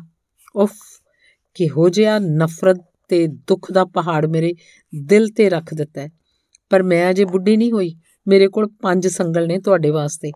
ਇਹ ਘਰ ਮੇਰੇ ਬਾਪ ਨੇ ਬਣਾਇਆ ਸੀ। ਇਸ ਲਈ ਇੱਥੇ ਦਾ ਘਾਹ ਫੂਸ ਵੀ ਮੇਰੀ ਬਰਬਾਦੀ ਨਹੀਂ ਦੇਖ ਸਕਦਾ। ਦਫਾ ਹੋ ਜਾਓ। ਉਹ ਸਭ ਜਾਂਦੀਆਂ ਹੁਕਮੀ ਮਾਇੂਸ ਹੋ ਕੇ ਬੈਠ ਜਾਂਦੀ ਹੈ। ਪਾਲੋ ਕੰਧ ਦੇ ਕੋਲ ਖੜੀ ਹੈ। ਹੁਕਮੀ ਆਪਣੇ ਆਪ ਨੂੰ ਸੰਭਾਲਦੀ ਹੈ ਤੇ ਫਰਸ਼ ਤੇ ਸੋਟੀ ਠਕੋਰਦੀ ਹੈ। ਮੈਨੂੰ ਦਿਖਾਉਣਾ ਹੀ ਪੈਣਾ ਇਹਨਾਂ ਨੂੰ ਕਿ ਮੈਂ ਕਿਸ ਮਿੱਟੀ ਦੀ ਬਣੀ ਹੋਈ ਹਾਂ। ਆਪਣਾ ਫਰਜ਼ ਫਰਜ਼ ਨਾ ਭੁੱਲ ਹੁਕਮੀਏ ਪਾਲੋ, ਮੈਂ ਕੁਝ ਕਹਾਂ ਬੀਬੀ ਜੀ? ਹੁਕਮੀ ਹਾਂ। ਕਹਿ, ਮੈਨੂੰ ਇਸ ਗੱਲ ਦਾ ਅਫਸੋਸ ਹੈ ਕਿ ਤੂੰ ਸਾਰਾ ਕੁਝ ਸੁਣਿਆ। ਬੇਗਾਨਾ ਬੰਦਾ ਕਿਸੇ ਪਰਿਵਾਰ 'ਚ ਸਾਰੀ ਉਮਰ ਰਹਿ ਕੇ ਉਪਰਾ ਮਹਿਸੂਸ ਕਰਦਾ ਰਹਿੰਦਾ ਪਾਲੋ, ਪਰ ਜੋ ਮੈਂ ਦੇਖਿਆ, ਉਹ ਤਾਂ ਦੇਖਿਆ ਹੀ ਹੈ। ਹੁਕਮੀ ਤਾਰੋ ਦਾ ਵਿਆਹ ਬਹੁਤ ਜਲਦੀ ਕਰ ਦੇਣਾ ਚਾਹੀਦਾ ਹੈ। ਪਾਲੋ, ਬਿਲਕੁਲ, ਸਾਨੂੰ ਜਲਦੀ ਇਹਨੂੰ ਇੱਥੋਂ ਤੋਰਨਾ ਚਾਹੀਦਾ ਹੈ। ਹੁਕਮੀ ਇਹਨੂੰ ਨਹੀਂ, ਦਿਲਬਾਗ ਨੂੰ ਵੀ। ਪਾਲੋ, ਹਾਂ, ਦੋਵੇਂ ਇਕੱਠੇ ਹੀ ਜਾਣਗੇ, ਤੁਸੀਂ ਸਾਰਾ ਕੁਝ ਸੋਚ ਲਿਆ? ਹੁਕਮੀ। ਮੈਂ ਸੋਚਦੀ ਨਹੀਂ, ਕੁਝ ਗੱਲਾਂ ਹੁੰਦੀਆਂ ਜਿਨ੍ਹਾਂ ਬਾਰੇ ਸੋਚਿਆ ਨਹੀਂ ਜਾਣਾ ਚਾਹੀਦਾ ਤੇ ਸੋਚਿਆ ਜਾ ਵੀ ਨਹੀਂ ਸਕਦਾ। ਮੈਂ ਸਿਰਫ ਹੁਕਮ ਦਿੰਨੀ ਆ ਪਾਲੋ, ਤੁਹਾਡਾ ਕੀ ਖਿਆਲ? ਉਹ ਇੱਥੋਂ ਜਾਣ ਨੂੰ ਰਾਜ਼ੀ ਹੋਏਗਾ? ਹੋ ਸਕਦਾ ਉਹ ਘਰ ਜਵਾਈ ਬਣਨ ਦੀ ਸੋਚਦਾ ਹੋਵੇ। ਹੁਕਮੀ, ਤੇ ਤੂੰ ਕੀ ਸੋਚ ਰਹੀ ਹੈ? ਪਾਲੋ, ਬਸ ਇਹੀ ਕਿ ਉਹ ਤਾਰੋ ਨਾਲ ਵਿਆਹ ਕਰਵਾਏਗਾ। ਹੁਕਮੀ, ਅੱਗੇ ਬੋਲ, ਮੈਂ ਤੈਨੂੰ ਇੰਨਾ ਘੱਟ ਨਹੀਂ ਜਾਣਦੀ। ਕਿ ਮੈਨੂੰ ਇਹ ਪਤਾ ਨਾ ਲੱਗੇ ਕਿ ਹੁਣ ਤੇਰੀ ਜ਼ਬਾਨ ਦਾ ਚਾਕੂ ਮੇਰੀ ਹਿੱਕ 'ਚ ਖੁਬਣ ਲਈ ਤਿਆਰ ਹੈ। ਪਾਲੋ ਮੈਨੂੰ ਨਹੀਂ ਸੀ ਪਤਾ ਕਿ ਚੇਤਾਵਨੀ ਨੂੰ ਵੀ ਕਤਲ ਕਿਹਾ ਜਾ ਸਕਦਾ ਹੈ। ਹੁਕਮੀ, ਤੂੰ ਮੈਨੂੰ ਕੋਈ ਚੇਤਾਵਨੀ ਦੇਣੀ ਹੈ? ਪਾਲੋ ਮੈਂ ਕੋਈ ਇਲਜ਼ਾਮ ਨਹੀਂ ਲਾ ਰਹੀ। ਹੁਕਮੀ, ਮੈਂ ਸਿਰਫ ਤੈਨੂੰ ਅੱਖਾਂ ਖੋਲਣ ਲਈ ਕਹਿ ਰਹੀ ਹਾਂ। ਫਿਰ ਤੈਨੂੰ ਸਭ ਕੁਝ ਆਪੇ ਦਿਸ ਪਏਗਾ। ਹੁਕਮੀ, ਕੀ ਦਿਸ ਪਏਗਾ? ਪਾਲੋ ਹੁਕਮੀ, ਤੂੰ ਹਮੇਸ਼ਾ ਬਹੁਤ ਹੁਸ਼ਿਆਰ ਰਹੀ ਹੈ ਤੈਨੂੰ ਦੂਜਿਆਂ ਦੇ ਗੁਨਾਹ 100 ਕੋਹਾਂ ਤੋਂ ਦਿਸ ਪੈਂਦੇ ਸੀ। ਮੈਨੂੰ ਕਈ ਵਾਰ ਲੱਗਦਾ ਸੀ ਤੈਨੂੰ ਲੋਕਾਂ ਦੇ ਮਨ ਪੜਨ ਦੀ ਜਾਂਚ ਹੈ, ਪਰ ਤੇਰੇ ਬੱਚੇ ਤੇਰੇ ਬੱਚੇ ਨੇ, ਉਹਨਾਂ ਵਾਰੀ ਤੂੰ ਅੰਨੀ ਹੋ ਗਈ ਹੈ। ਹੁਕਮੀ, ਤੂੰ ਕਿਰਨ ਦੀ ਗੱਲ ਕਰ ਰਹੀ ਹੈ? ਪਾਲੋ, ਹਾਂ, ਕਿਰਨ ਦੀ। ਮੈਂ ਹੈਰਾਨ ਆ ਉਹਨੇ ਤਸਵੀਰ ਕਿਉਂ ਲੁਕਾਈ? ਹੁਕਮੀ ਆਪਣੀ ਧੀ ਨੂੰ ਬਚਾਉਂਦੀ ਹੈ। ਉਹਨੇ ਕਿਹਾ ਤਾਂ ਸੀ, ਮੈਂ ਮਜ਼ਾਕ ਕੀਤਾ ਸੀ, ਹੋਰ ਕੀ ਹੋ ਸਕਦਾ ਹੈ ਪਾਲੋ, ਤੇ ਤੂੰ ਇਸ ਗੱਲ ਤੇ ਯਕੀਨ ਕਰ ਲਿਆ? ਹੁਕਮੀ, ਪਕਿਆਈ ਨਾਲ, ਮੈਂ ਐਵੇਂ ਨਹੀਂ ਯਕੀਨ ਕਰ ਲਿਆ, ਅਸਲੀ ਗੱਲ ਵੀ ਇਹੀ ਸੀ। ਪਾਲੋ ਹਾਂ, ਅਸਲੀ ਗੱਲ ਇਹੀ ਸੀ, ਕਿਉਂਕਿ ਅਸੀਂ ਤੇਰੇ ਪਰਿਵਾਰ ਬਾਰੇ ਗੱਲ ਕਰ ਰਹੇ ਹਾਂ। ਪਰ ਜੇ ਅਸੀਂ ਗਵੰਡੀਆਂ ਬਾਰੇ ਗੱਲ ਕਰ ਰਹੇ ਹੁੰਦੇ, ਫਿਰ ਕੀ ਹੁੰਦਾ ਹੈ ਹੁਕਮੀ, ਹੁਣ ਤੂੰ ਫੇਰ ਮੈਨੂੰ ਚਾਕੂ ਦੀ ਨੋਕ ਦਿਖਾ ਰਹੀ ਹੈ। ਪਾਲੋ ਬੇਰਹਿਮੀ ਨਾਲ। ਨਹੀਂ ਹੁਕਮੀ, ਕੁਝ ਬਹੁਤ ਸੰਗੀਨ ਵਾਪਰ ਰਿਹਾ ਇੱਥੇ। ਮੈਂ ਤੇਰੇ ਮੱਥੇ ਤੇ ਇਲਜ਼ਾਮ ਨਹੀਂ ਧਰਨਾ ਚਾਹੁੰਦੀ, ਪਰ ਤੂੰ ਆਪਣੀਆਂ ਧੀਆਂ ਨੂੰ ਕਦੇ ਆਜ਼ਾਦੀ ਨਹੀਂ ਦਿੱਤੀ। ਮੈਨੂੰ ਇਸ ਗੱਲ ਦੀ ਪਰਵਾਹ ਨਹੀਂ ਕਿ ਤੂੰ ਕੀ ਕਹੇਂਗੀ, ਪਰ ਕਿਰਨ ਪਿਆਰ ਲਈ ਤਰਸੀ ਹੋਈ ਹੈ। ਤੂੰ ਉਹਨੂੰ ਜਸਬੀਰ ਨਾਲ ਵਿਆਹ ਕਿਉਂ ਨਹੀਂ ਕਰਵਾਉਣ ਦਿੱਤਾ? ਜਦੋਂ ਉਹ ਉਹਨੂੰ ਪਹਿਲੇ ਦਿਨ ਮਿਲਣ ਆ ਰਿਹਾ ਸੀ, ਤੂੰ ਉਹਨੂੰ ਸੁਨੇਹਾ ਘੱਲ ਦਿੱਤਾ ਕਿ ਉਹ ਨਾ ਆਵੇ। ਹੁਕਮੀ, ਉੱਚੀ ਆਵਾਜ਼, ਮੈਂ ਹਜ਼ਾਰ ਵਾਰ ਇਉਂ ਹੀ ਕਰਾਂਗੀ। ਸਾਡਾ ਖੂਨ ਆਮ ਲੋਕਾਂ ਦੇ ਖੂਨ 'ਚ ਨਹੀਂ ਰਲ ਸਕਦਾ। ਜਦ ਤੱਕ ਮੈਂ ਜਿਉਣੀ ਆ ਤੈਨੂੰ ਪਤਾ ਅਮਰੀਕ ਦਾ ਪਿਓ ਹੀ ਕਾਜੜੀ ਸੀ। ਪਾਲੋ, ਤੇ ਤੂੰ ਦੇਖ ਰਹੀ ਹੈ ਨਾ, ਤੇਰੇ ਇਹਨਾਂ ਤੌਰ ਤਰੀਕਿਆਂ ਕਾਰਨ ਕੀ ਹੋ ਰਿਹਾ? ਹੁਕਮੀ, ਮੈਂ ਤੌਰ ਤਰੀਕੇ ਨਿਭਾ ਸਕਦੀ ਹਾਂ, ਕਿਉਂਕਿ ਇੰਨੇ ਜੋਗੀ ਹਾਂ। ਪਰ ਤੂੰ ਜਿਨ੍ਹਾਂ ਲੋਕਾਂ 'ਚੋਂ ਹੈ ਉਹਨਾਂ ਲੋਕਾਂ ਨੂੰ ਇਹ ਨਹੀਂ ਪੁੱਗ ਸਕਦੇ। ਪਾਲੋ, ਮੈਨੂੰ ਚੇਤੇ ਨਾ ਕਰਾ, ਹੁਣ ਮੈਂ ਬੁੱਢੀ ਹੋ ਗਈ ਆ, ਮੈਂ ਤੇਰੇ ਵੱਲੋਂ ਦਿੱਤੀ ਹਿਫਾਜ਼ਤ ਲਈ ਤੇਰੀ ਆਸਾਨ ਮੰਨਦਾ। ਹੁਕਮੀ ਲੱਗਦਾ ਤਾਂ ਨਹੀਂ ਕਿ ਤੂੰ ਆਸਾਨ ਮੰਨਦੇ। ਪਾਲੋ, ਕੋਮਲਤਾ ਨਾਲ ਛੁਪੀ ਨਫ਼ਰਤ ਨਾਲ, ਕਿਰਨ ਉਹ ਸਭ ਕੁਝ ਨੂੰ ਮਾਫ ਕਰ ਦੇਗੀ? ਹੁਕਮੀ ਜੇ ਉਹ ਨਹੀਂ ਕਰੇਗੀ ਤਾਂ ਉਹਦਾ ਹਸ਼ਰ ਹੋਰ ਵੀ ਬੁਰਾ ਹੋਏਗਾ। ਮੈਂ ਨਹੀਂ ਮੰਨਦੀ ਕਿ ਉਹ, ਇਹ ਉਹ ਗੱਲ ਹੈ ਜਿਹੜੀ ਇੱਥੇ ਵਾਪਰ ਰਹੀ ਹੈ। ਇੱਥੇ ਕੁਝ ਨਹੀਂ ਵਾਪਰ ਰਿਹਾ। ਬਸ ਤੂੰ ਚਾਹਨੀ ਹੈ ਕਿ ਵਾਪਰੇ ਤੇ ਜੇ ਕਿਸੇ ਦਿਨ ਕੁਝ ਵਾਪਰਿਆ ਵੀ, ਤਾਂ ਤੂੰ ਯਕੀਨ ਰੱਖੀ ਨਾ ਕੰਧਾਂ ਤੋਂ ਬਾਹਰ ਨਹੀਂ ਜਾਏਗਾ। ਪਾਲੋ, ਮੈਨੂੰ ਬਹੁਤ ਯਕੀਨ ਨਹੀਂ। ਇਸ ਪਿੰਡ 'ਚ ਉਹ ਵੀ ਲੋਕ ਨੇ ਜਿਹੜੇ ਦਿਲ 'ਚ ਲੁਕੀਆਂ ਗੱਲਾਂ ਨੂੰ ਵੀ ਪੜ੍ਹ ਲੈਂਦੇ ਨੇ ਬੜੀ ਦੂਰੋਂ। ਹੁਕਮੀ, ਤੈਨੂੰ ਕਿਹੋ ਜਿਹਾ ਲੱਗੇ ਜੇ ਮੈਂ ਕਹਾਂ ਕਿ ਮੇਰੀਆਂ ਧੀਆਂ ਰੰਡੀਆਂ ਦੇ ਕੋਠਿਆਂ ਤੇ ਚਲੀਆਂ ਜਾਣ? ਪਾਲੋ, ਕਿਸੇ ਨੂੰ ਆਪਣੀ ਕਿਸਮਤ ਦਾ ਪਤਾ ਨਹੀਂ ਹੁੰਦਾ। ਹੁਕਮੀ, ਮੈਨੂੰ ਆਪਣੀ ਕਿਸਮਤ ਦਾ ਪਤਾ ਹੈ ਤੇ ਆਪਣੀਆਂ ਧੀਆਂ ਦੀਆਂ ਕਿਸਮਤਾਂ ਦਾ ਵੀ। ਰੰਡੀਆਂ ਦਾ ਕੋਠਾ ਕਿਸੇ ਖਾਸ ਔਰਤ ਲਈ ਸੀ ਤੇ ਉਹ ਮਰ ਚੁੱਕੀ ਹੈ। ਪਾਲੋ, ਗੁੱਸੇ ਨਾਲ। ਹੁਕਮੀ, ਮੇਰੀ ਮਾਂ ਬਾਰੇ ਇਹੋ ਜਿਹੇ ਬੋਲ ਨਾ ਬੋਲ। ਹੁਕਮੀ, ਫਿਰ ਤੂੰ ਵੀ ਮੈਨੂੰ ਆਪਣੀਆਂ ਕਮੀਨੀਆਂ ਸੋਚਾਂ ਨਾਲ ਪਰੇਸ਼ਾਨ ਨਾ ਕਰ। ਪਾਲੋ, ਮੈਨੂੰ ਕੋਈ ਲੋੜ ਨਹੀਂ ਦਖਲ ਦੇਣ ਦੀ। ਹੁਕਮੀ, ਹਾਂ, ਤੈਨੂੰ ਕੋਈ ਲੋੜ ਨਹੀਂ। ਤੂੰ ਆਪਣਾ ਕੰਮ ਕਰ ਤੇ ਆਪਣਾ ਮੂੰਹ ਬੰਦ ਰੱਖ। ਇਹੀ ਉਹਨਾਂ ਲੋਕਾਂ ਦਾ ਫਰਜ਼ ਹੈ, ਜੋ ਲੋਕ ਰੋਟੀ ਲਈ ਕੰਮ ਕਰਦੇ ਨੇ। ਪਾਲੋ ਪਰ ਮੈਂ ਮੂੰਹ ਬੰਦ ਨਹੀਂ ਰੱਖ ਸਕਦੀ। ਤੂੰ ਮੈਨੂੰ ਦੱਸ, ਕੀ ਇਹ ਚੰਗਾ ਨਾ ਹੁੰਦਾ ਜੇ ਦਿਲਬਾਗ ਕਿਰਨ ਨਾਲ ਵਿਆਹ ਕਰਵਾਉਂਦਾ ਤੇ ਜਾਂ ਚੰਨੋ ਨਾਲ? ਹੁਕਮੀ ਨਹੀਂ। ਮੈਂ ਇਸ ਤਰ੍ਹਾਂ ਨਹੀਂ ਸੋਚਦੀ। ਪਾਲੋ ਅਰਥ ਭਰਪੂਰ ਢੰਗ ਨਾਲ। ਚੰਨੋ ਉਹੀ ਹੈ। ਦਿਲਬਾਗ ਦੀ ਅਸਲੀ ਮਹਿਬੂਬਾ। ਹੁਕਮੀ ਪਰ ਦੁਨੀਆ 'ਚ ਇਸ ਤਰ੍ਹਾਂ ਨਹੀਂ ਹੁੰਦਾ, ਜਿਸ ਤਰ੍ਹਾਂ ਅਸੀਂ ਚਾਹੁੰਦੇ ਹਾਂ। ਪਾਲੋ ਪਰ ਹੋਣੀ ਦੇ ਵਹਿਣ ਨੂੰ ਆਪਣੇ ਰਾਹੋਂ ਮੋੜਨਾ ਵੀ ਬਹੁਤ ਮੁਸ਼ਕਲ ਕੰਮ ਹੈ।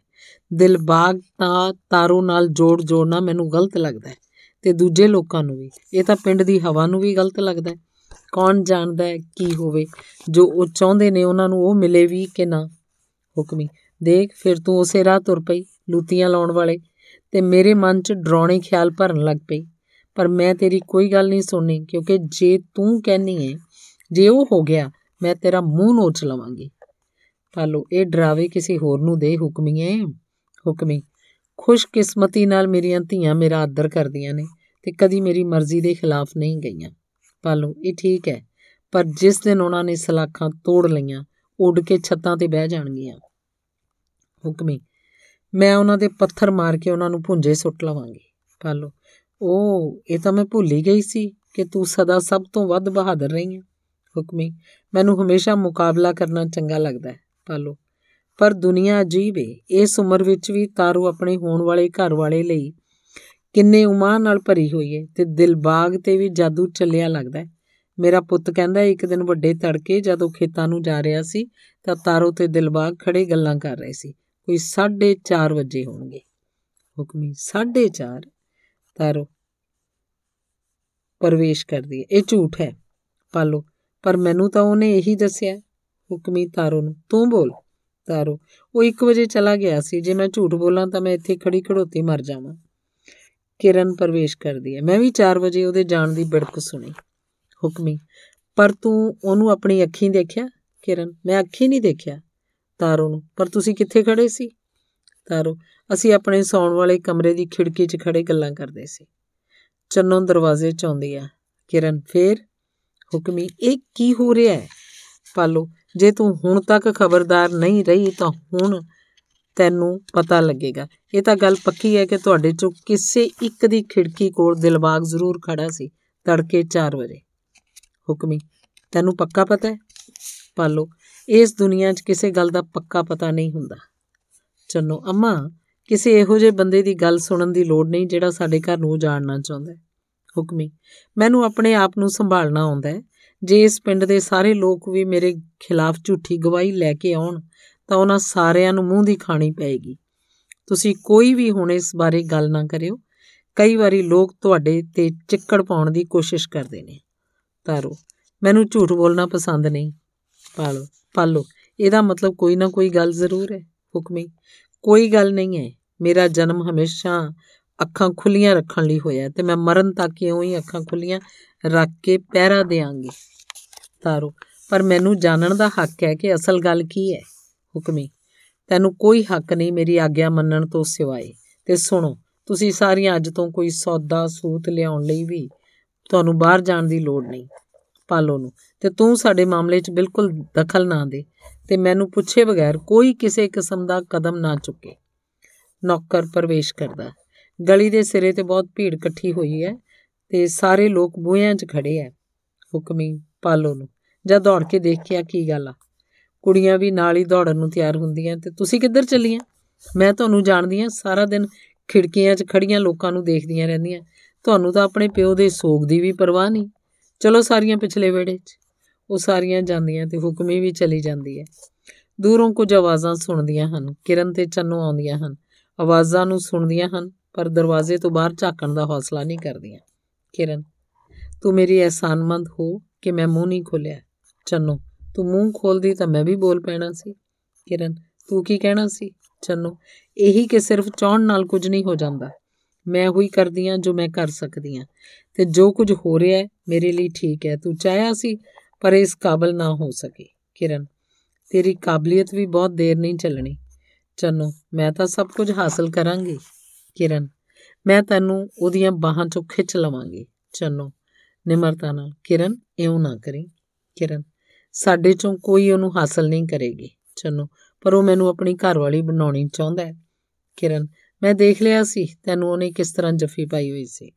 ਚੰਨੋ, ਮੈਂ ਨਹੀਂ ਸੀ ਚਾਹੁੰਦੀ ਉਹ ਇਦਾਂ ਕਰੇ, ਪਰ ਉਹਨੇ ਤਾਂ ਜਿਵੇਂ ਮੈਨੂੰ ਰੱਸੀ ਪਾ ਕੇ ਖਿੱਚ ਲਿਆ। ਕਿਰਨ, ਪਹਿਲਾਂ ਮੈਂ ਤੇਰੀ ਅਲਖ ਮੁਕਾਵਾਂਗੀ। ਦੀਪੋ ਤੇ ਤਾਰੂ ਅੰਦਰ ਝਾਕਦੀਆਂ ਹਨ, ਸ਼ੋਰ ਉੱਚਾ ਹੋ ਰਿਹਾ ਹੈ। ਨੌਕਰ ਤੇ ਹੁਕਮੀ ਪ੍ਰਵੇਸ਼ ਕਰਦੇ ਹਨ। ਪਾਲੋ ਵੀ ਕਿਸੇ ਦੂਸਰੇ ਕਮਰੇ 'ਚ ਆਉਂਦੀ ਹੈ। ਪਾਲੋ, ਹੁਕਮੀ? ਹੁਕਮੀ ਕੀ ਗੱਲ ਹੈ? ਪਾਲੋ, ਕੁੜਿਆ ਨੁੱਕਰ ਵਾਲੇ, ਨੁੱਕਰ ਵਾਲਿਆਂ ਦੀ ਧੀ ਨੇ ਜਿਹੜੀ ਅਜੇ ਕੁਆਰੀ ਸੀ, ਨਿਆਣਾ ਜੰਮ ਦਿੱਤਾ, ਪਤਾ ਹੀ ਨਹੀਂ ਕਿਹਦਾ। ਚੰਨੋ, ਨਿਆਣਾ? ਪਾਲੋ, ਤੇ ਨਮੋਸ਼ੀ ਤੋਂ ਬਚਣ ਦੀ ਮਾਰੀ ਨੇ ਨਿਆਣਾ ਮਾਰ ਕੇ ਪੱਥਰਾਂ ਥੱਲੇ ਲੁਕੋਤਾ। ਪਰ ਕੁੱਤੇ ਖਸਮਾਂ ਖਾਣਿਆਂ ਨੂੰ ਕੀ ਪਰਵਾਹ, ਉੱਥੋਂ ਕੱਢ ਲਿਆਏ। ਜਿਵੇਂ ਕਿਤੇ ਰੱਬ ਨੇ ਹੁਕਮ ਦਿੱਤਾ ਹੋਵੇ ਤੇ ਉਹਦੇ ਦਰਵਾਜ਼ੇ ਮੂਹਰੇ ਛੱਡ ਗਏ ਤੇ ਹੁਣ ਉਹ ਧੀ ਨੂੰ ਮਾਰਨਾ ਚਾਹੁੰਦੇ ਆ। ਉਹਨੂੰ ਗਲੀਆਂ 'ਚ ਖਿੱਚੀ ਫਿਰਦੇ ਆ। ਖੇਤਾਂ 'ਚੋਂ ਕੰਮ ਛੱਡ ਕੇ ਆਦਮੀ ਘਰਾਂ ਨੂੰ ਤੁਰ ਪਏ ਆ। ਪਿੰਡ 'ਚ ਤਾਂ ਤੂਫਾਨ ਮਚਿਆ ਪਿਆ ਹੁਕਮੀ। ਮੈਂ ਤੇ ਕਹਿੰਨੀ ਆ ਸਾਰੇ ਰਾਹ 'ਚੋਂ ਟਾਹਣੀਆਂ ਤੋੜ ਲਿਆਉਣ ਤੇ ਛਮਕਾਂ ਨਾਲ ਪੱਛ ਦੇਣ ਤੇ ਕਈਆਂ ਦੇ ਦਸਤਿਆਂ ਨਾਲ ਫੇ ਦੇਣ ਕਲਮੂਹੀ ਨੂੰ। ਮਾਰ ਦੇਣ ਉਹਨੂੰ। ਚੰਨੂ, ਨਹੀਂ, ਉਹਨੂੰ ਮਾਰਿਓ ਨਾ। ਕਿਰਨ, ਆਓ ਦੇਖੀਏ ਤਾਂ ਸਹੀ। ਬਾਹਰੋਂ ਇੱਕ ਔਰਤ ਦੀ ਚੀਕ ਤੇ ਲੋਕਾਂ ਦਾ ਸ਼ੋਰ ਸੁਣਦਾ ਚੰਨੂ, ਉਹਨੂੰ ਬਚ ਕੇ ਨਿਕਲ ਜਾਣ ਦਿਓ, ਬਾਹਰ ਨਾ ਜਾਓ। ਕਿਰਨ, ਉਹਨੇ ਕੀਤੀ ਆ ਤਾਂ ਹੁਣ ਉਹ ਭੁਗਤੇ ਹੁਕਮੀ ਦਰਵਾਜ਼ੇ ਤੇ। ਪੁਲਿਸ ਦੇ ਆਉਣ ਤੋਂ ਪਹਿਲਾਂ ਪਹਿਲਾਂ ਇਹਨੂੰ ਮੁਕਾ ਦਿਓ। ਬਲਦੇ ਹੋਏ ਕੋਲੇ ਸੁੱਟੋ ਇਹਦੀਆਂ ਟੰਗਾਂ 'ਚ, ਜਿੱਥੇ ਅੱਗ ਲੱਗੀ ਹੋਈ ਸੀ। ਇਹਨੂੰ ਬਹੁਤੀ।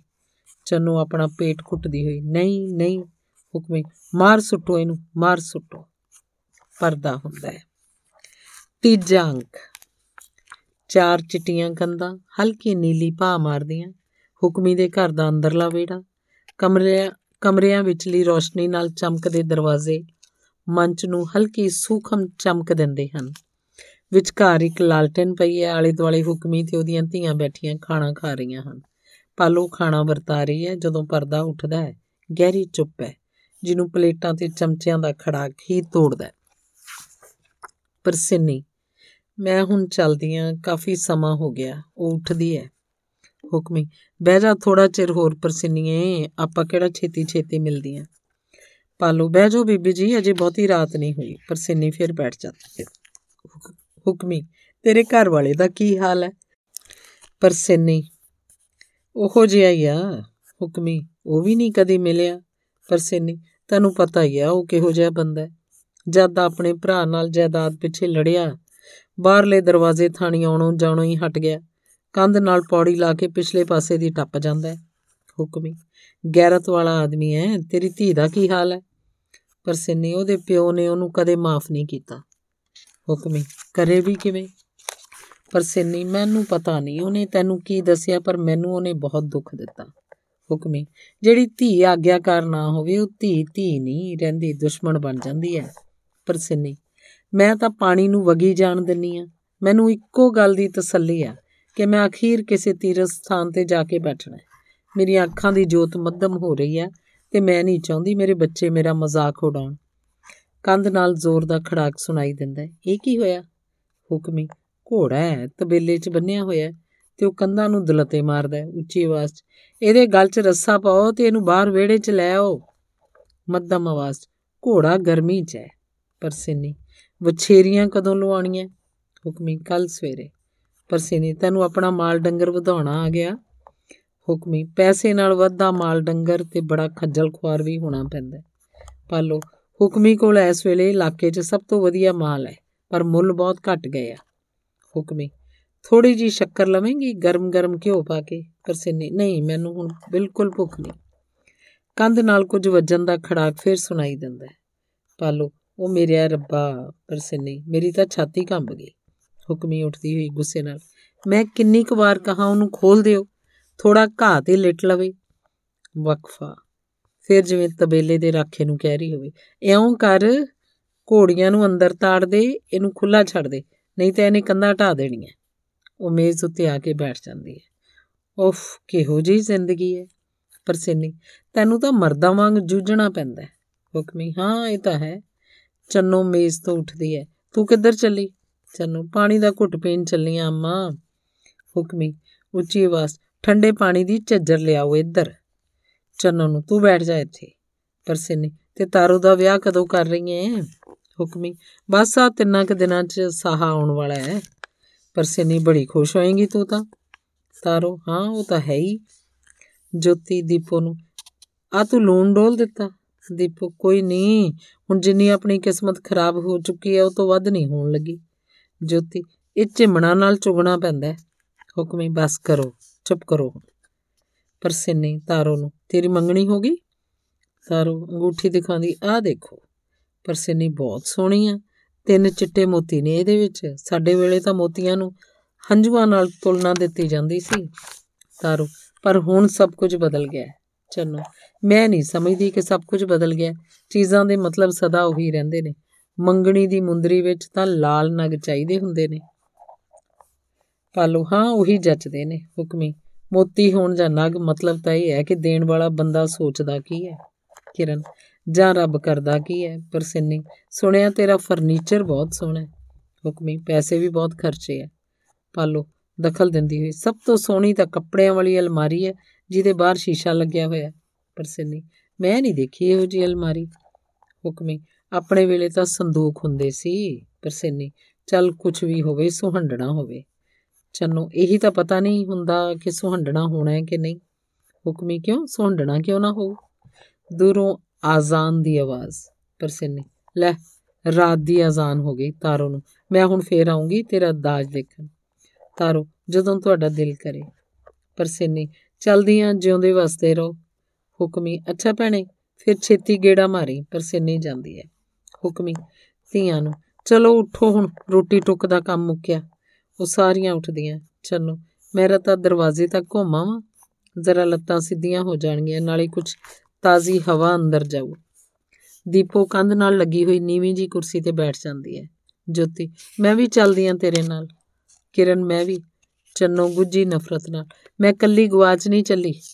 ਜੋਤੀ, ਨਹੀਂ, ਰਾਤ ਨੂੰ ਕੋਈ ਨਾ ਕੋਈ ਨਾਲ ਜ਼ਰੂਰ ਚਾਹੀਦਾ ਹੈ। ਉਹ ਜਾਂਦੀਆਂ ਹੁਕਮੀ ਬੈਠ ਜਾਂਦੀ ਹੈ, ਤਾਰੋ ਖਾਣੇ ਵਾਲਾ ਮੇਜ਼ ਸਾਫ਼ ਕਰ ਰਹੀ ਹੈ।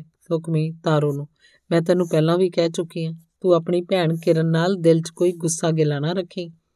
ਉਹ ਜਿਹੜੀ ਤਸਵੀਰ ਵਾਲੀ ਗੱਲ ਸੀ, ਉਹ ਸਿਰਫ ਮਜ਼ਾਕ ਸੀ, ਤੂੰ ਉਹਨੂੰ ਭੁੱਲ ਜਾ। ਤਾਰੋ, ਅੰਮਾ, ਤੁਹਾਨੂੰ ਵੀ ਤਾਂ ਪਤਾ ਹੀ ਹੈ, ਉਹ ਅੰਦਰ ਖਾਤੇ ਮੈਨੂੰ ਕਿੰਨੀ ਨਫ਼ਰਤ ਕਰਦੀ ਹੈ। ਹੁਕਮੀ, ਸਭ ਨੂੰ ਪਤਾ ਹੈ ਉਹ ਅੰਦਰ ਖਾਤੇ ਕੀ ਸੋਚਦੀ ਹੈ, ਪਰ ਮੈਂ ਕਿਸੇ ਦੇ ਅੰਦਰ ਦੀਆਂ ਸੂਹਾਂ ਨਹੀਂ ਲੈਂਦੀ ਫਿਰਦੀ। ਮੈਂ ਤਾਂ ਬਸ ਇਹੋ ਚਾਹੁੰਨੀ ਆ ਕਿ ਸਾਡੇ ਪਰਿਵਾਰ ਦਾ ਤਾਲਮੇਲ ਬਣਿਆ ਰਵੇ ਤੇ ਲੋਕਾਂ 'ਚ ਸਾਡਾ ਆਦਰ ਮਾਣ ਬਣਿਆ ਰਵੇ। ਸਮਝੀ ਤੂੰ ਮੇਰੀ ਗੱਲ? ਤਾਰੂ। ਹਾਂ, ਅੰਮਾ। ਹੁਕਮੀ। ਬਸ ਫੇਰ ਹੁਣ ਇਸ ਗੱਲ ਦਾ ਇੱਥੇ ਭੋਗ ਪਾ ਦੇ। ਦੀਪੋ ਸੁੱਤੋਂ ਨਿੰਦੀ ਜੀ ਬੋਲਦੀ ਹੈ। ਨਾਲੇ ਹੁਣ ਥੋੜੇ ਦਿਨਾਂ ਨੂੰ ਤਾਂ ਤੂੰ ਚਲੀ ਜਾਣਾ, ਫਿਰ ਉਂਗਲ ਲੱਗਦੀ ਹੈ। ਤਾਰੋ। ਮੈਨੂੰ ਇਹ ਦਿਨ ਥੋੜੇ ਨਹੀਂ ਲੱਗਦੇ। ਹੁਕਮੀ, ਦਿਲਬਾਗ ਮਿਲਿਆ ਸੀ? ਤਾਰੋ। ਹਾਂ ਕੱਲ ਹੁਕਮੀ, ਕੀ ਕਹਿੰਦਾ ਸੀ? ਤਾਰੋ, ਮੈਨੂੰ ਭਲੱਕੜ ਜਿਹਾ ਲੱਗਦਾ ਉਹ। ਜਦੋਂ ਮੇਰੇ ਨਾਲ ਗੱਲਾਂ ਕਰਦਾ, ਇਉਂ ਲੱਗਦਾ ਜਿਵੇਂ ਉਹ ਕੁਝ ਹੋਰ ਹੀ ਸੋਚ ਰਿਹਾ ਹੋਵੇ। ਜਦੋਂ ਮੈਂ ਪੁੱਛਦੀ ਆ ਕੀ ਗੱਲ? ਤਾਂ ਕਹਿੰਦਾ, ਆਦਮੀਆਂ ਦੇ ਆਪਣੀ ਤਰ੍ਹਾਂ ਦੇ ਫਿਕਰ ਹੁੰਦੇ ਆ। ਹੁਕਮੀ, ਤੈਨੂੰ ਪੁੱਛਣਾ ਵੀ ਨਹੀਂ ਚਾਹੀਦਾ। ਵਿਆਹ ਤੋਂ ਬਾਅਦ ਤਾਂ ਬਿਲਕੁਲ ਵੀ ਨਾ ਪੁੱਛੀ। ਉਦੋਂ ਹੀ ਬੋਲੀ, ਜਦੋਂ ਉਹ ਬੁਲਾਵੇ, ਤੇ ਉਦੋਂ ਹੀ ਉਹਦੇ ਵੱਲ ਝਾਕੀ, ਜਦੋਂ ਤੇਰੇ ਵੱਲ ਝਾਕੇ, ਫਿਰ ਤੁਹਾਡੀ ਨਿਭਣੀ ਆ। ਤਾਰੋ, ਪਰ ਅੰਮਾ, ਮੈਨੂੰ ਇਉਂ ਲੱਗਦਾ ਜਿਵੇਂ ਮੇਰੇ ਕੋਲੋਂ ਕੁਝ ਲੁਕਾਉਂਦਾ ਹੈ। ਹੁਕਮੀ ਤੂੰ ਕਦੇ ਜਾਣਨ ਦੀ ਕੋਸ਼ਿਸ਼ ਨਾ ਕਰੀਂ ਕਿ ਕੀ ਲੁਕਾਉਂਦਾ ਹੈ। ਨਾ ਉਹਨੂੰ ਕਦੇ ਪੁੱਛੀ। ਤੇ ਸਭ ਤੋਂ ਜ਼ਰੂਰੀ ਗੱਲ ਇਹ ਆ ਕਿ ਉਹ ਕਦੇ ਤੈਨੂੰ ਰੋਂਦੀ ਨੂੰ ਨਾ ਦੇਖੇ। ਤਾਰੋ, ਅੰਮਾ ਮੈਨੂੰ ਖੁਸ਼ ਹੋਣਾ ਚਾਹੀਦਾ ਪਰ ਮੈਂ ਖੁਸ਼ ਨਹੀਂ ਆ ਹੁਕਮੀ, ਕੋਈ ਫ਼ਰਕ ਨਹੀਂ ਪੈਂਦਾ। ਤਾਰੋ, ਕਈ ਵਾਰ ਮੈਂ ਦਿਲਬਾਗ ਨੂੰ ਜਾਂਦਿਆਂ ਦੇਖਦੀ ਆ ਆਪਣੀ ਖਿੜਕੀ ਥਾਣੀ। ਤਾਂ ਮੈਨੂੰ ਲੱਗਦਾ ਜਿਵੇਂ ਉਹ ਲੋਪ ਹੋ ਚੱਲਿਆ ਹੋਵੇ। ਜਿਵੇਂ ਉਹ ਵਗਦਿਆਂ ਖੁਰਾਂ ਨਾਲ ਉਡਾਈ ਹੋਈ ਧੂੜ 'ਚ ਗੁੰਮ ਹੋ ਰਿਹਾ ਹੋਵੇ। ਹੁਕਮੀ ਇਹ ਤੈਨੂੰ ਇਸ ਲਈ ਲੱਗਦਾ ਹੈ ਕਿਉਂਕਿ ਤੂੰ ਦਿਲ ਦੀ ਕਮਜ਼ੋਰ ਹੈ। ਤਾਰੋ, ਮੈਨੂੰ ਵੀ ਇਹੀ ਲੱਗਦਾ ਹੈ। ਹੁਕਮੀ ਅੱਜ ਸ਼ਾਮੀ ਆਉਣਾ ਹੈ ਉਹਨੇ? ਤਾਰੋ, ਨਹੀਂ, ਅੱਜ ਉਹਨੇ ਆਪਣੀ ਮਾਂ ਨਾਲ ਕਿਤੇ ਵਾਂਡੇ ਜਾਣਾ ਹੈ। ਹੁਕਮੀ ਚੱਲ ਚੰਗਾ, ਅੱਜ ਜਲਦੀ ਸੋਵਾਂਗੇ। ਦੀਪੋ ਨੂੰ, ਦੀਪੋ! ਤਾਰੋ ਸੌਂ ਗਈ ਆ। ਚੰਨੋ, ਕਿਰਨ ਤੇ ਜੋਤੀ ਆਉਂਦੀਆਂ ਜੋਤੀ, ਹਾਏ, ਕਿੰਨੀ ਹਨੇਰੀ ਰਾਤ ਆ, ਚੰਨੋ। ਦੋ ਕਦਮਾਂ ਦੀ ਦੂਰੀ ਤੇ ਵੀ ਕੁਝ ਨਹੀਂ ਦਿਖਾਈ ਦਿੰਦਾ। ਕਿਰਨ, ਚੋਰਾਂ ਡਾਕੂਆਂ ਲਈ ਚੋਰਾਂ ਡਾਕੂਆਂ ਲਈ ਅੱਜ ਦੀ ਰਾਤ ਬਹੁਤ ਚੰਗੀ ਆ ਉਹਨਾਂ ਸਾਰਿਆਂ ਲਈ ਜਿਨ੍ਹਾਂ ਨੇ ਲੁਕਣਾ ਹੋਵੇ। ਚੰਨੋ ਘੋੜਾ ਵਾੜੇ ਦੇ ਵਿਚਾਲੇ ਖੜਾ ਹੈ, ਚਿੱਟਾ ਸਫੈਦ। ਆਮ ਘੋੜਿਆਂ ਤੋਂ ਦੁੱਗਣਾ ਸਾਰੇ ਹਨੇਰੇ 'ਚ ਵਹਿਲਿਆ ਹੋਇਆ। ਜੋਤੀ ਸੱਚੀ ਮੈਨੂੰ ਤਾਂ ਦੇਖ ਕੇ ਡਰ ਲੱਗਦਾ ਜਿਵੇਂ ਕੋਈ ਭੂਤ ਪ੍ਰੇਤ ਹੋਵੇ। ਚੰਨੋ ਅਸਮਾਨ ਉੱਤੇ ਪੇੜਿਆਂ ਜਿੱਡੇ ਜਿੱਡੇ ਤਾਰੇ ਆ ਕਿਰਨ ਚੰਨੋ ਵੱਲ ਇਸ਼ਾਰਾ ਕਰਦੇ ਇਹ ਤਾਂ ਇੰਨਾ ਚਿਰ ਤਾਰਿਆਂ ਵੱਲ ਵੇਖਦੀ ਰਹੀ। ਇਹਦੀ ਧੌਣ ਹੀ ਟੁੱਟ ਜਾਣੀ ਸੀ। ਚੰਨੋ ਤੈਨੂੰ ਨਹੀਂ ਤਾਰੇ ਚੰਗੇ ਲੱਗਦੇ, ਕਿਰਨ? ਜੋ ਛੱਤ ਦੇ ਉੱਪਰ ਵਾਪਰਦਾ ਹੈ ਮੇਰੇ ਲਈ ਉਹਦਾ ਕੋਈ ਮਤਲਬ ਨਹੀਂ।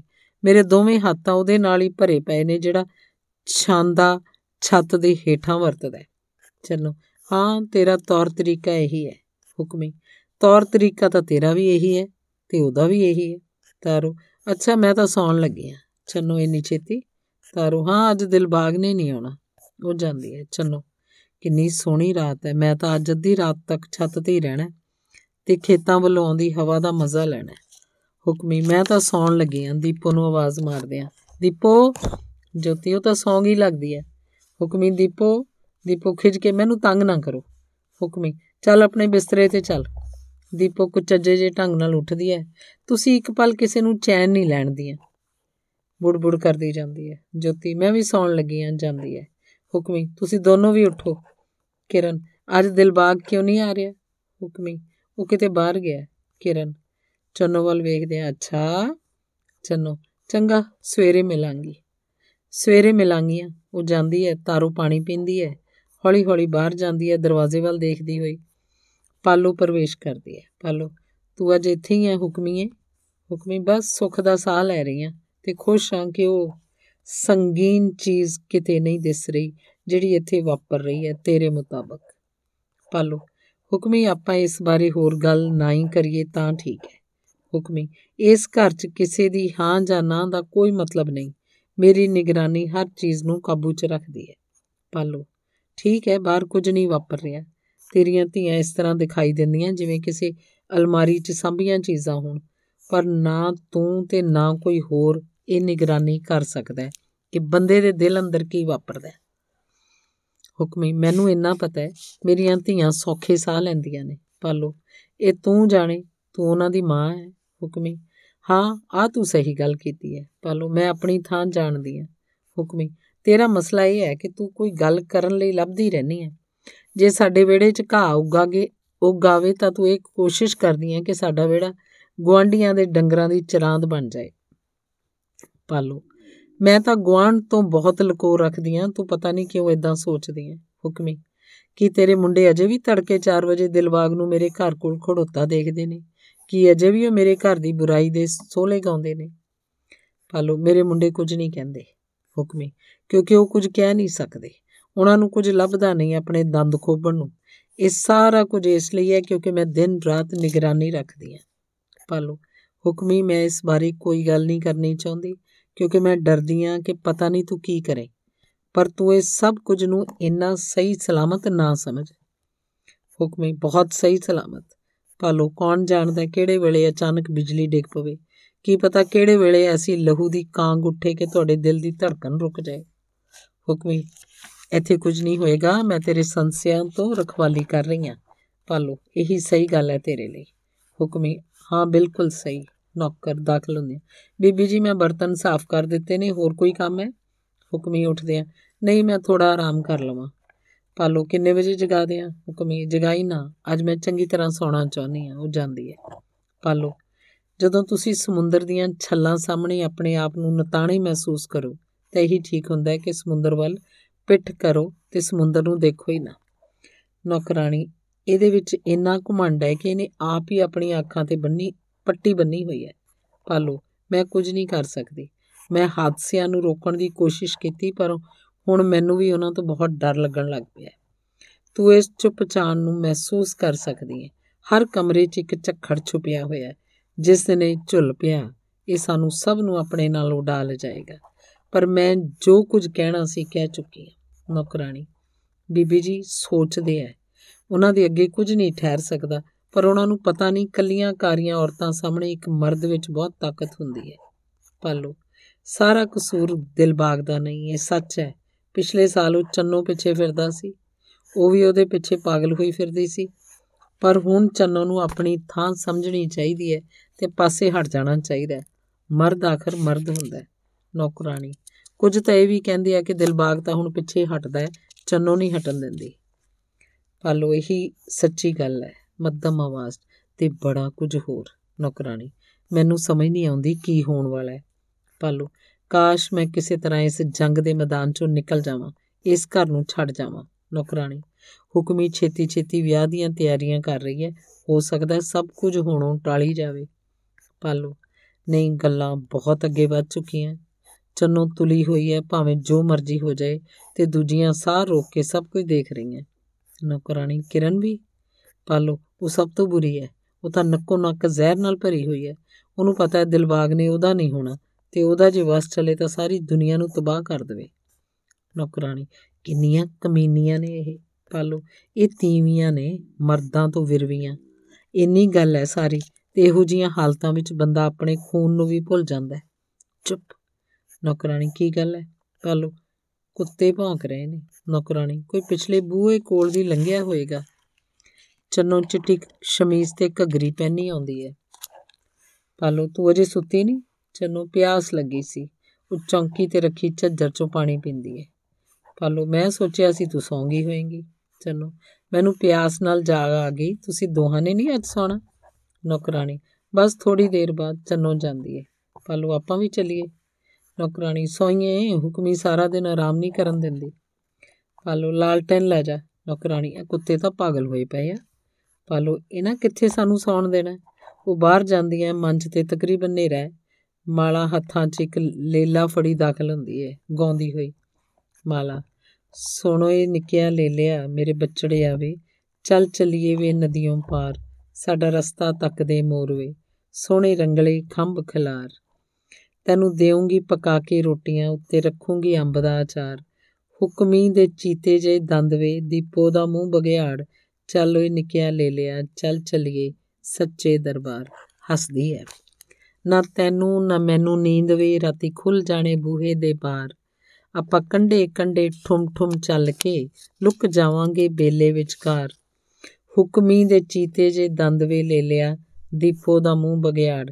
ਚੱਲ ਚਲੀਏ ਵੇ ਸੱਚੇ ਦਰਬਾਰ। ਗਾਉਂਦੀ ਗਾਉਂਦੀ ਚਲੀ ਜਾਂਦੀ ਹੈ ਚੰਨੋਂ ਦਾਖਲ ਹੁੰਦੀ ਹੈ ਧਿਆਨ ਨਾਲ ਇੱਧਰ ਉੱਧਰ ਦੇਖਦੀ ਹੈ ਬਾੜੇ ਵੱਲ ਨੂੰ ਜਾਂਦੇ ਦਰਵਾਜ਼ੇ 'ਚ ਗਾਇਬ ਹੋ ਜਾਂਦੀ ਹੈ ਇੱਕ ਹੋਰ ਦਰਵਾਜ਼ੇ ਥਾਣੀ ਕਿਰਨ ਪ੍ਰਵੇਸ਼ ਕਰਦੀ ਹੈ। ਮੰਚ ਦੇ ਵਿਚਕਾਰ ਚਿੰਤਾ ਭਰੀ ਹੁਸ਼ਿਆਰੀ ਨਾਲ ਖੜੀ ਹੋ ਜਾਂਦੀ ਹੈ। ਉਹਨੇ ਵੀ ਸ਼ਮੀਜ਼ ਤੇ ਘੱਗਰੀ ਪਾਈ ਹੋਈ ਹੈ। ਕਾਲੀ ਲੋਈ ਨਾਲ ਉਹਨੇ ਆਪਣੇ ਆਪ ਨੂੰ ਢੱਕਿਆ ਹੋਇਆ ਹੈ। ਮਾਲਾ ਉਹਦੇ ਅੱਗੇੋਂ ਦੀ ਲੰਘਦੀ ਹੈ। ਕਿਰਨ, ਬੇਬੇ ਤੂੰ ਕਿੱਧਰ ਚੱਲੀ ਹੈ? ਮਾਲਾ, ਤੂੰ ਬਾਹਰਲਾ ਦਰਵਾਜ਼ਾ ਖੋਲ ਦੇਂਗੀ ਕੌਣ ਹੈ ਤੂੰ? ਕਿਰਨ, ਤੂੰ ਬਾਹਰ ਕਿਸ ਤਰ੍ਹਾਂ ਆਈ ਬੇਬੇ? ਮਾਲਾ, ਤੂੰ ਬਚ ਕੇ ਨਿਕਲ ਆਈ? ਤੂੰ ਤੂੰ ਕੌਣ ਹੈ ਕਿਰਨ, ਬੇਬੇ ਜਾ ਕੇ ਸੌਂ ਜਾ। ਮਾਲਾ, ਤੂੰ ਕਿਰਨ ਹੈ ਲੈ ਮੈਂ ਹੁਣ ਪਛਾਣਿਆ। ਕਿਰਨ, ਤੇਰਾ ਚਿਹਰਾ ਤਾਂ ਬੱਦਲਾਂ 'ਚ ਘਿਰੇ ਚੰਦ ਵਰਗਾ ਤੇ ਤੇਰੇ ਬੱਚਾ ਕਦ ਹੋਣਾ? ਆ ਮੇਰੇ ਤਾਂ ਹੋ ਗਿਆ। ਕਿਰਨ, ਇਹ ਲੇਲਾ ਤੂੰ ਕਿੱਥੋਂ ਲਿਆ ਬੇਬੇ? ਮਾਲਾ, ਮੈਨੂੰ ਪਤਾ ਹੈ ਇਹ ਲੇਲਾ ਹੈ, ਪਰ ਕੀ ਲੇਲਾ ਕਿਸੇ ਦਾ ਬੱਚਾ ਨਹੀਂ ਹੋ ਸਕਦਾ? ਕੁਝ ਵੀ ਨਾ ਹੋਣ ਦੇਣ ਨਾਲੋਂ ਤਾਂ ਚੰਗਾ ਲੇਲਾ ਹੀ ਹੋਵੇ। ਬੁੱਢੀ, ਹੁਕਮੀ, ਚੀਤੇ, ਦੰਦੀ ਬਗਿਆੜ ਮੂੰਹੀ ਦੀਪੋ ਕਿਰਨ, ਰੌਲੀ ਨਾ ਪਾ ਬੇਬੇ। ਮਾਲਾ ਇਹ ਬਿਲਕੁਲ ਸੱਚੀ ਗੱਲ ਹੈ। ਇਹ ਸਭ ਕੁਝ ਕਾਲਾ ਸਿਆਹ ਹੋ ਚੁੱਕਾ ਹੈ। ਮੇਰੇ ਵਾਲ ਚਿੱਟੇ ਹੋ ਗਏ ਤੇ ਇਹਦਾ ਮਤਲਬ ਇਹ ਨਹੀਂ ਕਿ ਮੇਰੇ ਬੱਚੇ ਨਹੀਂ ਹੋ ਸਕਦੇ। ਹੋ ਸਕਦੇ ਨੇ। ਬੱਚੇ ਬੱਚੇ ਦੇ ਵਾਲ ਚਿੱਟੇ ਹੋਣਗੇ। ਇਸ ਬੱਚੇ ਤੋਂ ਬਾਅਦ ਮੇਰਾ ਇੱਕ ਹੋਰ ਬੱਚਾ ਹੋਏਗਾ। ਫਿਰ ਇੱਕ ਹੋਰ, ਫਿਰ ਇੱਕ ਹੋਰ। ਸਾਡੇ ਸਭ ਦੇ ਵਾਲ ਬਰਫ਼ ਵਰਗੇ ਚਿੱਟੇ ਹੋਣਗੇ।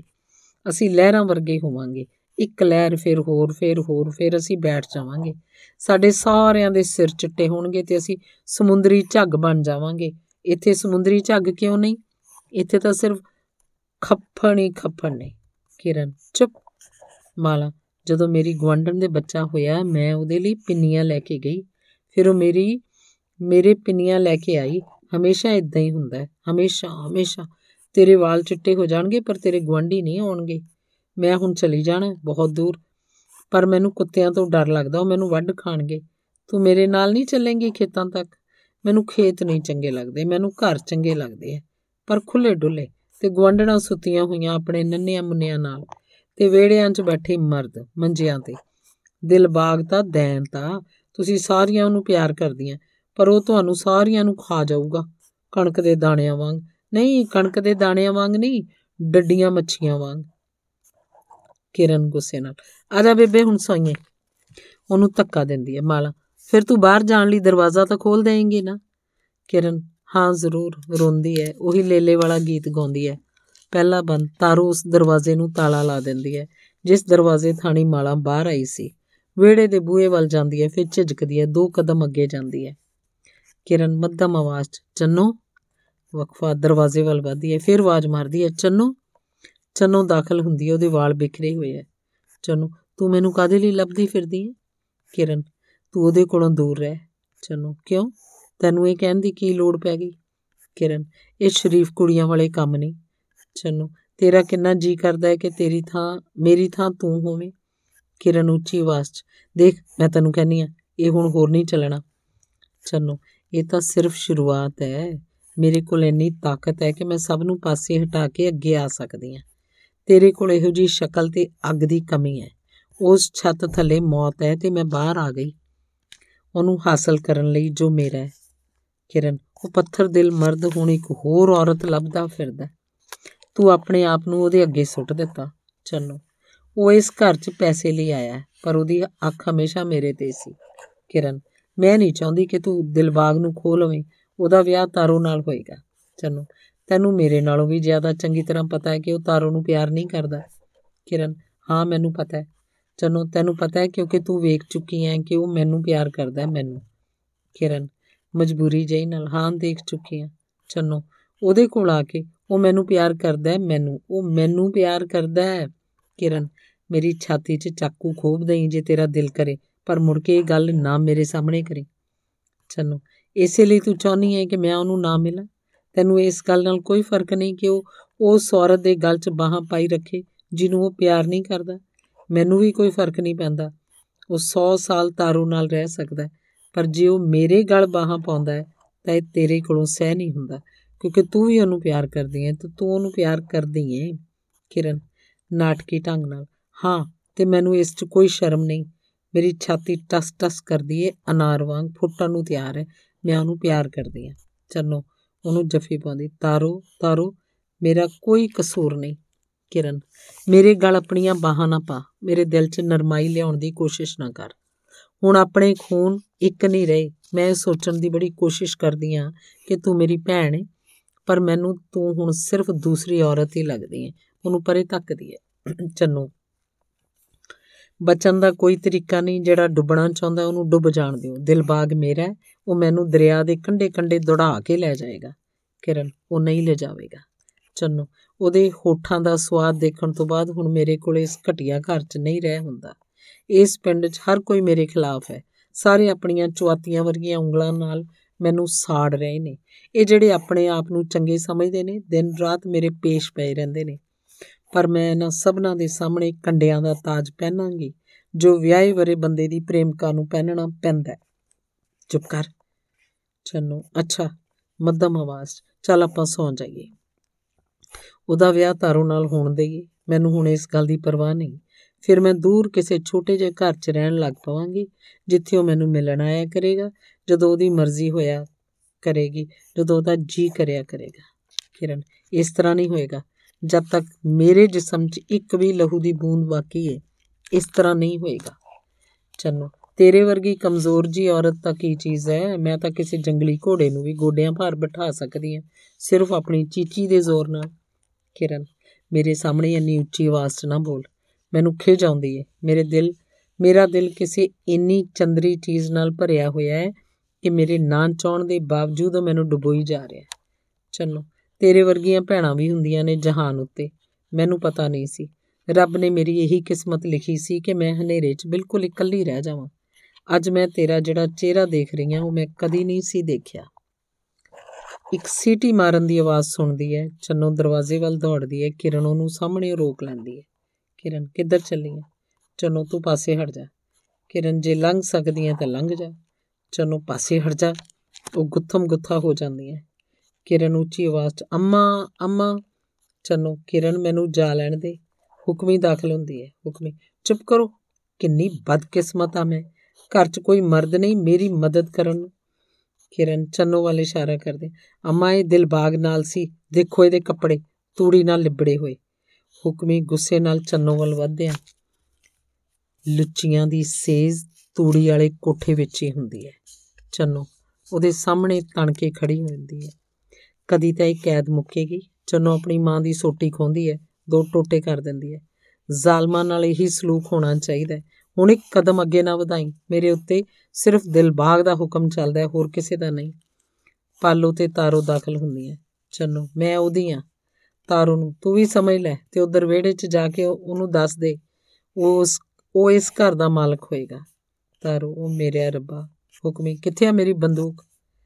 ਕਾਲੀ ਕਾਲੀ ਜਾਂਦੀ ਹੈ, ਪਾਲੋ ਉਹਦੇ ਅੱਗੇ ਅੱਗੇ ਦੌੜਦੀ ਹੈ, ਜੋਤੀ ਦਾਖਲ ਹੁੰਦੀ ਹੈ, ਡਰੀ ਹੋਈ ਦੇਖਦੀ ਹੈ। ਉਹਨੇ ਆਪਣਾ ਸਿਰ ਕੰਧ ਨਾਲ ਲਾਇਆ ਹੋਇਆ ਹੈ। ਉਹਦੇ ਪਿੱਛੇ ਦੀਪੋ ਆਉਂਦੀ ਹੈ। ਚੰਨੋ, ਮੈਨੂੰ ਕੋਈ ਨਹੀਂ ਰੋਕ ਸਕਦਾ। ਉਹ ਬਾਹਰ ਜਾਣ ਦੀ ਕੋਸ਼ਿਸ਼ ਕਰਦੀ ਹੈ। ਤਾਰੂ ਉਹਨੂੰ ਫੜਦੀ ਹੋਈ, ਤੂੰ ਇੱਥੋਂ ਜਿਉਂਦੀ ਬਾਹਰ ਨਹੀਂ ਜਾ ਸਕਦੀ, ਠਗਣੀ। ਸਾਡੇ ਘਰ ਦਾ ਕਲੰਕ, ਦੀਪੋ। ਦਫਾ ਹੋਣ ਦਿਓ ਇਹਨੂੰ, ਤਾਂ ਜੋ ਅਸੀਂ ਮੁੜ ਕੇ ਇਹਦਾ ਮੂੰਹ ਨਾ ਦੇਖ ਸਕੀਏ। ਬੰਦੂਕ ਦੇ ਚੱਲਣ ਦੀ ਆਵਾਜ਼। ਹੁਕਮੀ ਦਾਖਲ ਹੁੰਦੀ ਹੈ। ਜਾਓ, ਹੁਣ ਲੱਭ ਲਓ ਉਹਨੂੰ। ਕਿਰਨ ਦਾਖਲ ਹੁੰਦੀ। ਦਿਲਬਾਗ ਨੂੰ ਮਾਰ ਦਿੱਤਾ ਮਾਂ ਨੇ। ਚਨੋ ਦਿਲਬਾਗ ਉਹ ਮੇਰੇ ਰੱਬਾ ਦਿਲਬਾਗ ਬਾਹਰ ਵੱਲ ਨੂੰ ਦੌੜਦੀ ਹੈ ਪਾਲੋ ਹੁਕਮੀ ਨੂੰ। ਤੂੰ ਉਹਨੂੰ ਮਾਰ ਦਿੱਤਾ? ਕਿਰਨ। ਨਹੀਂ, ਉਹ ਘੋੜਾ ਭਜਾ ਕੇ ਲੈ ਗਿਆ। ਹੁਕਮੀ, ਮੇਰੇ ਕੋਲੋਂ ਕਸਰ ਰਹਿ ਗਈ। ਤੀਵੀਂ ਨਿਸ਼ਾਨਾ ਨਹੀਂ ਲਾ ਸਕਦੀ। ਦੀਪੂ, ਫਿਰ ਤੂੰ ਕਿਉਂ ਕਿਹਾ ਮਾਰ ਦਿੱਤਾ? ਕਿਰਨ ਚੰਨੋ ਵੱਲ ਇਸ਼ਾਰਾ ਕਰਦੀ। ਉਹਦੇ ਕਰਕੇ ਕਿਹਾ, ਮੈਂ ਉਹਨੂੰ ਲਹੂ ਦੇ ਦਰਿਆ 'ਚ ਡੁੱਬਣਾ ਚਾਹੁੰਦੀ ਆ। ਪਾਲੂ ਲਾਨਤ ਆ ਤੇਰੇ ਤੇ। ਦੀਪੂ, ਚੁੜੇਲ। ਹੁਕਮੀ, ਇੱਕ ਗੱਲੋਂ ਚੰਗਾ ਹੋਇਆ ਬਚਾ ਹੋ ਗਿਆ।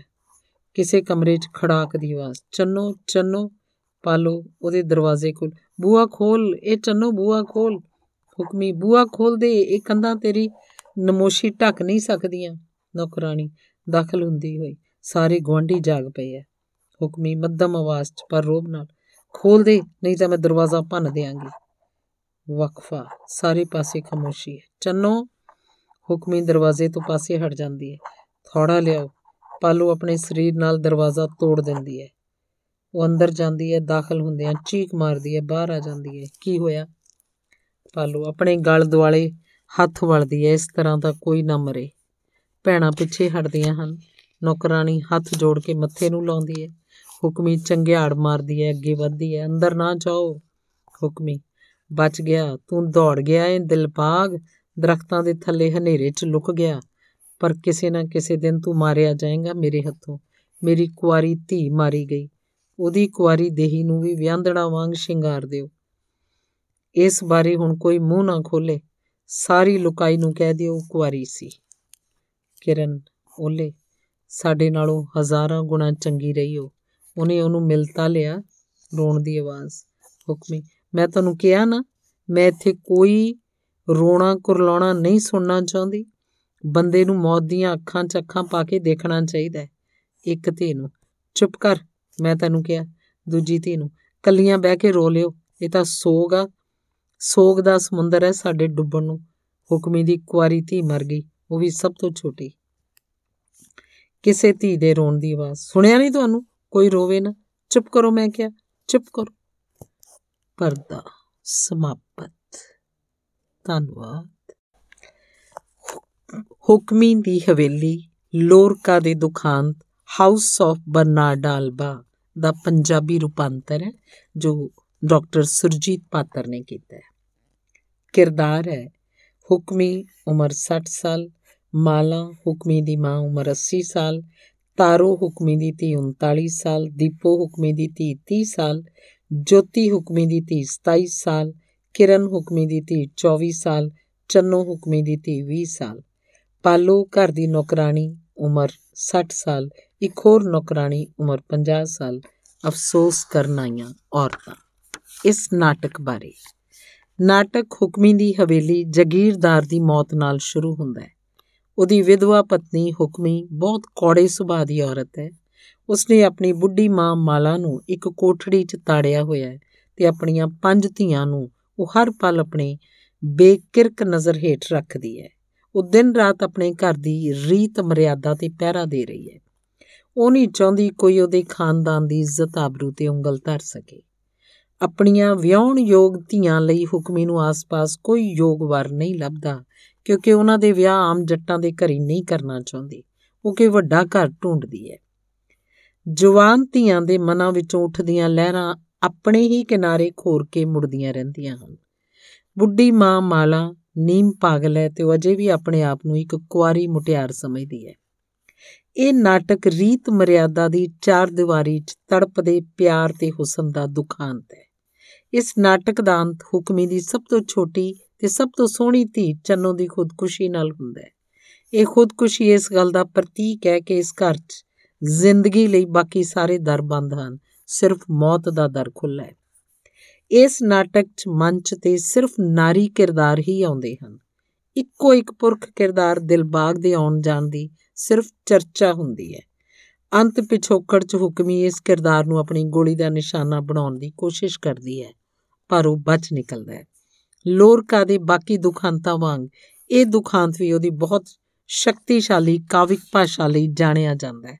ਹਰ ਦੁਖਾਂਤ ਵਾਂਗ ਵਿੱਚ ਇਸ ਵਿੱਚ ਵੀ ਸਿਰਜਣਾ ਦੀ ਸ਼ਕਤੀ, ਫੋਕੀ ਅਣਖ ਤੇ ਥੋਥੀਆਂ ਰੀਤਾਂ ਨਾਲ ਟਕਰਾਉਂਦੀ ਹੈ।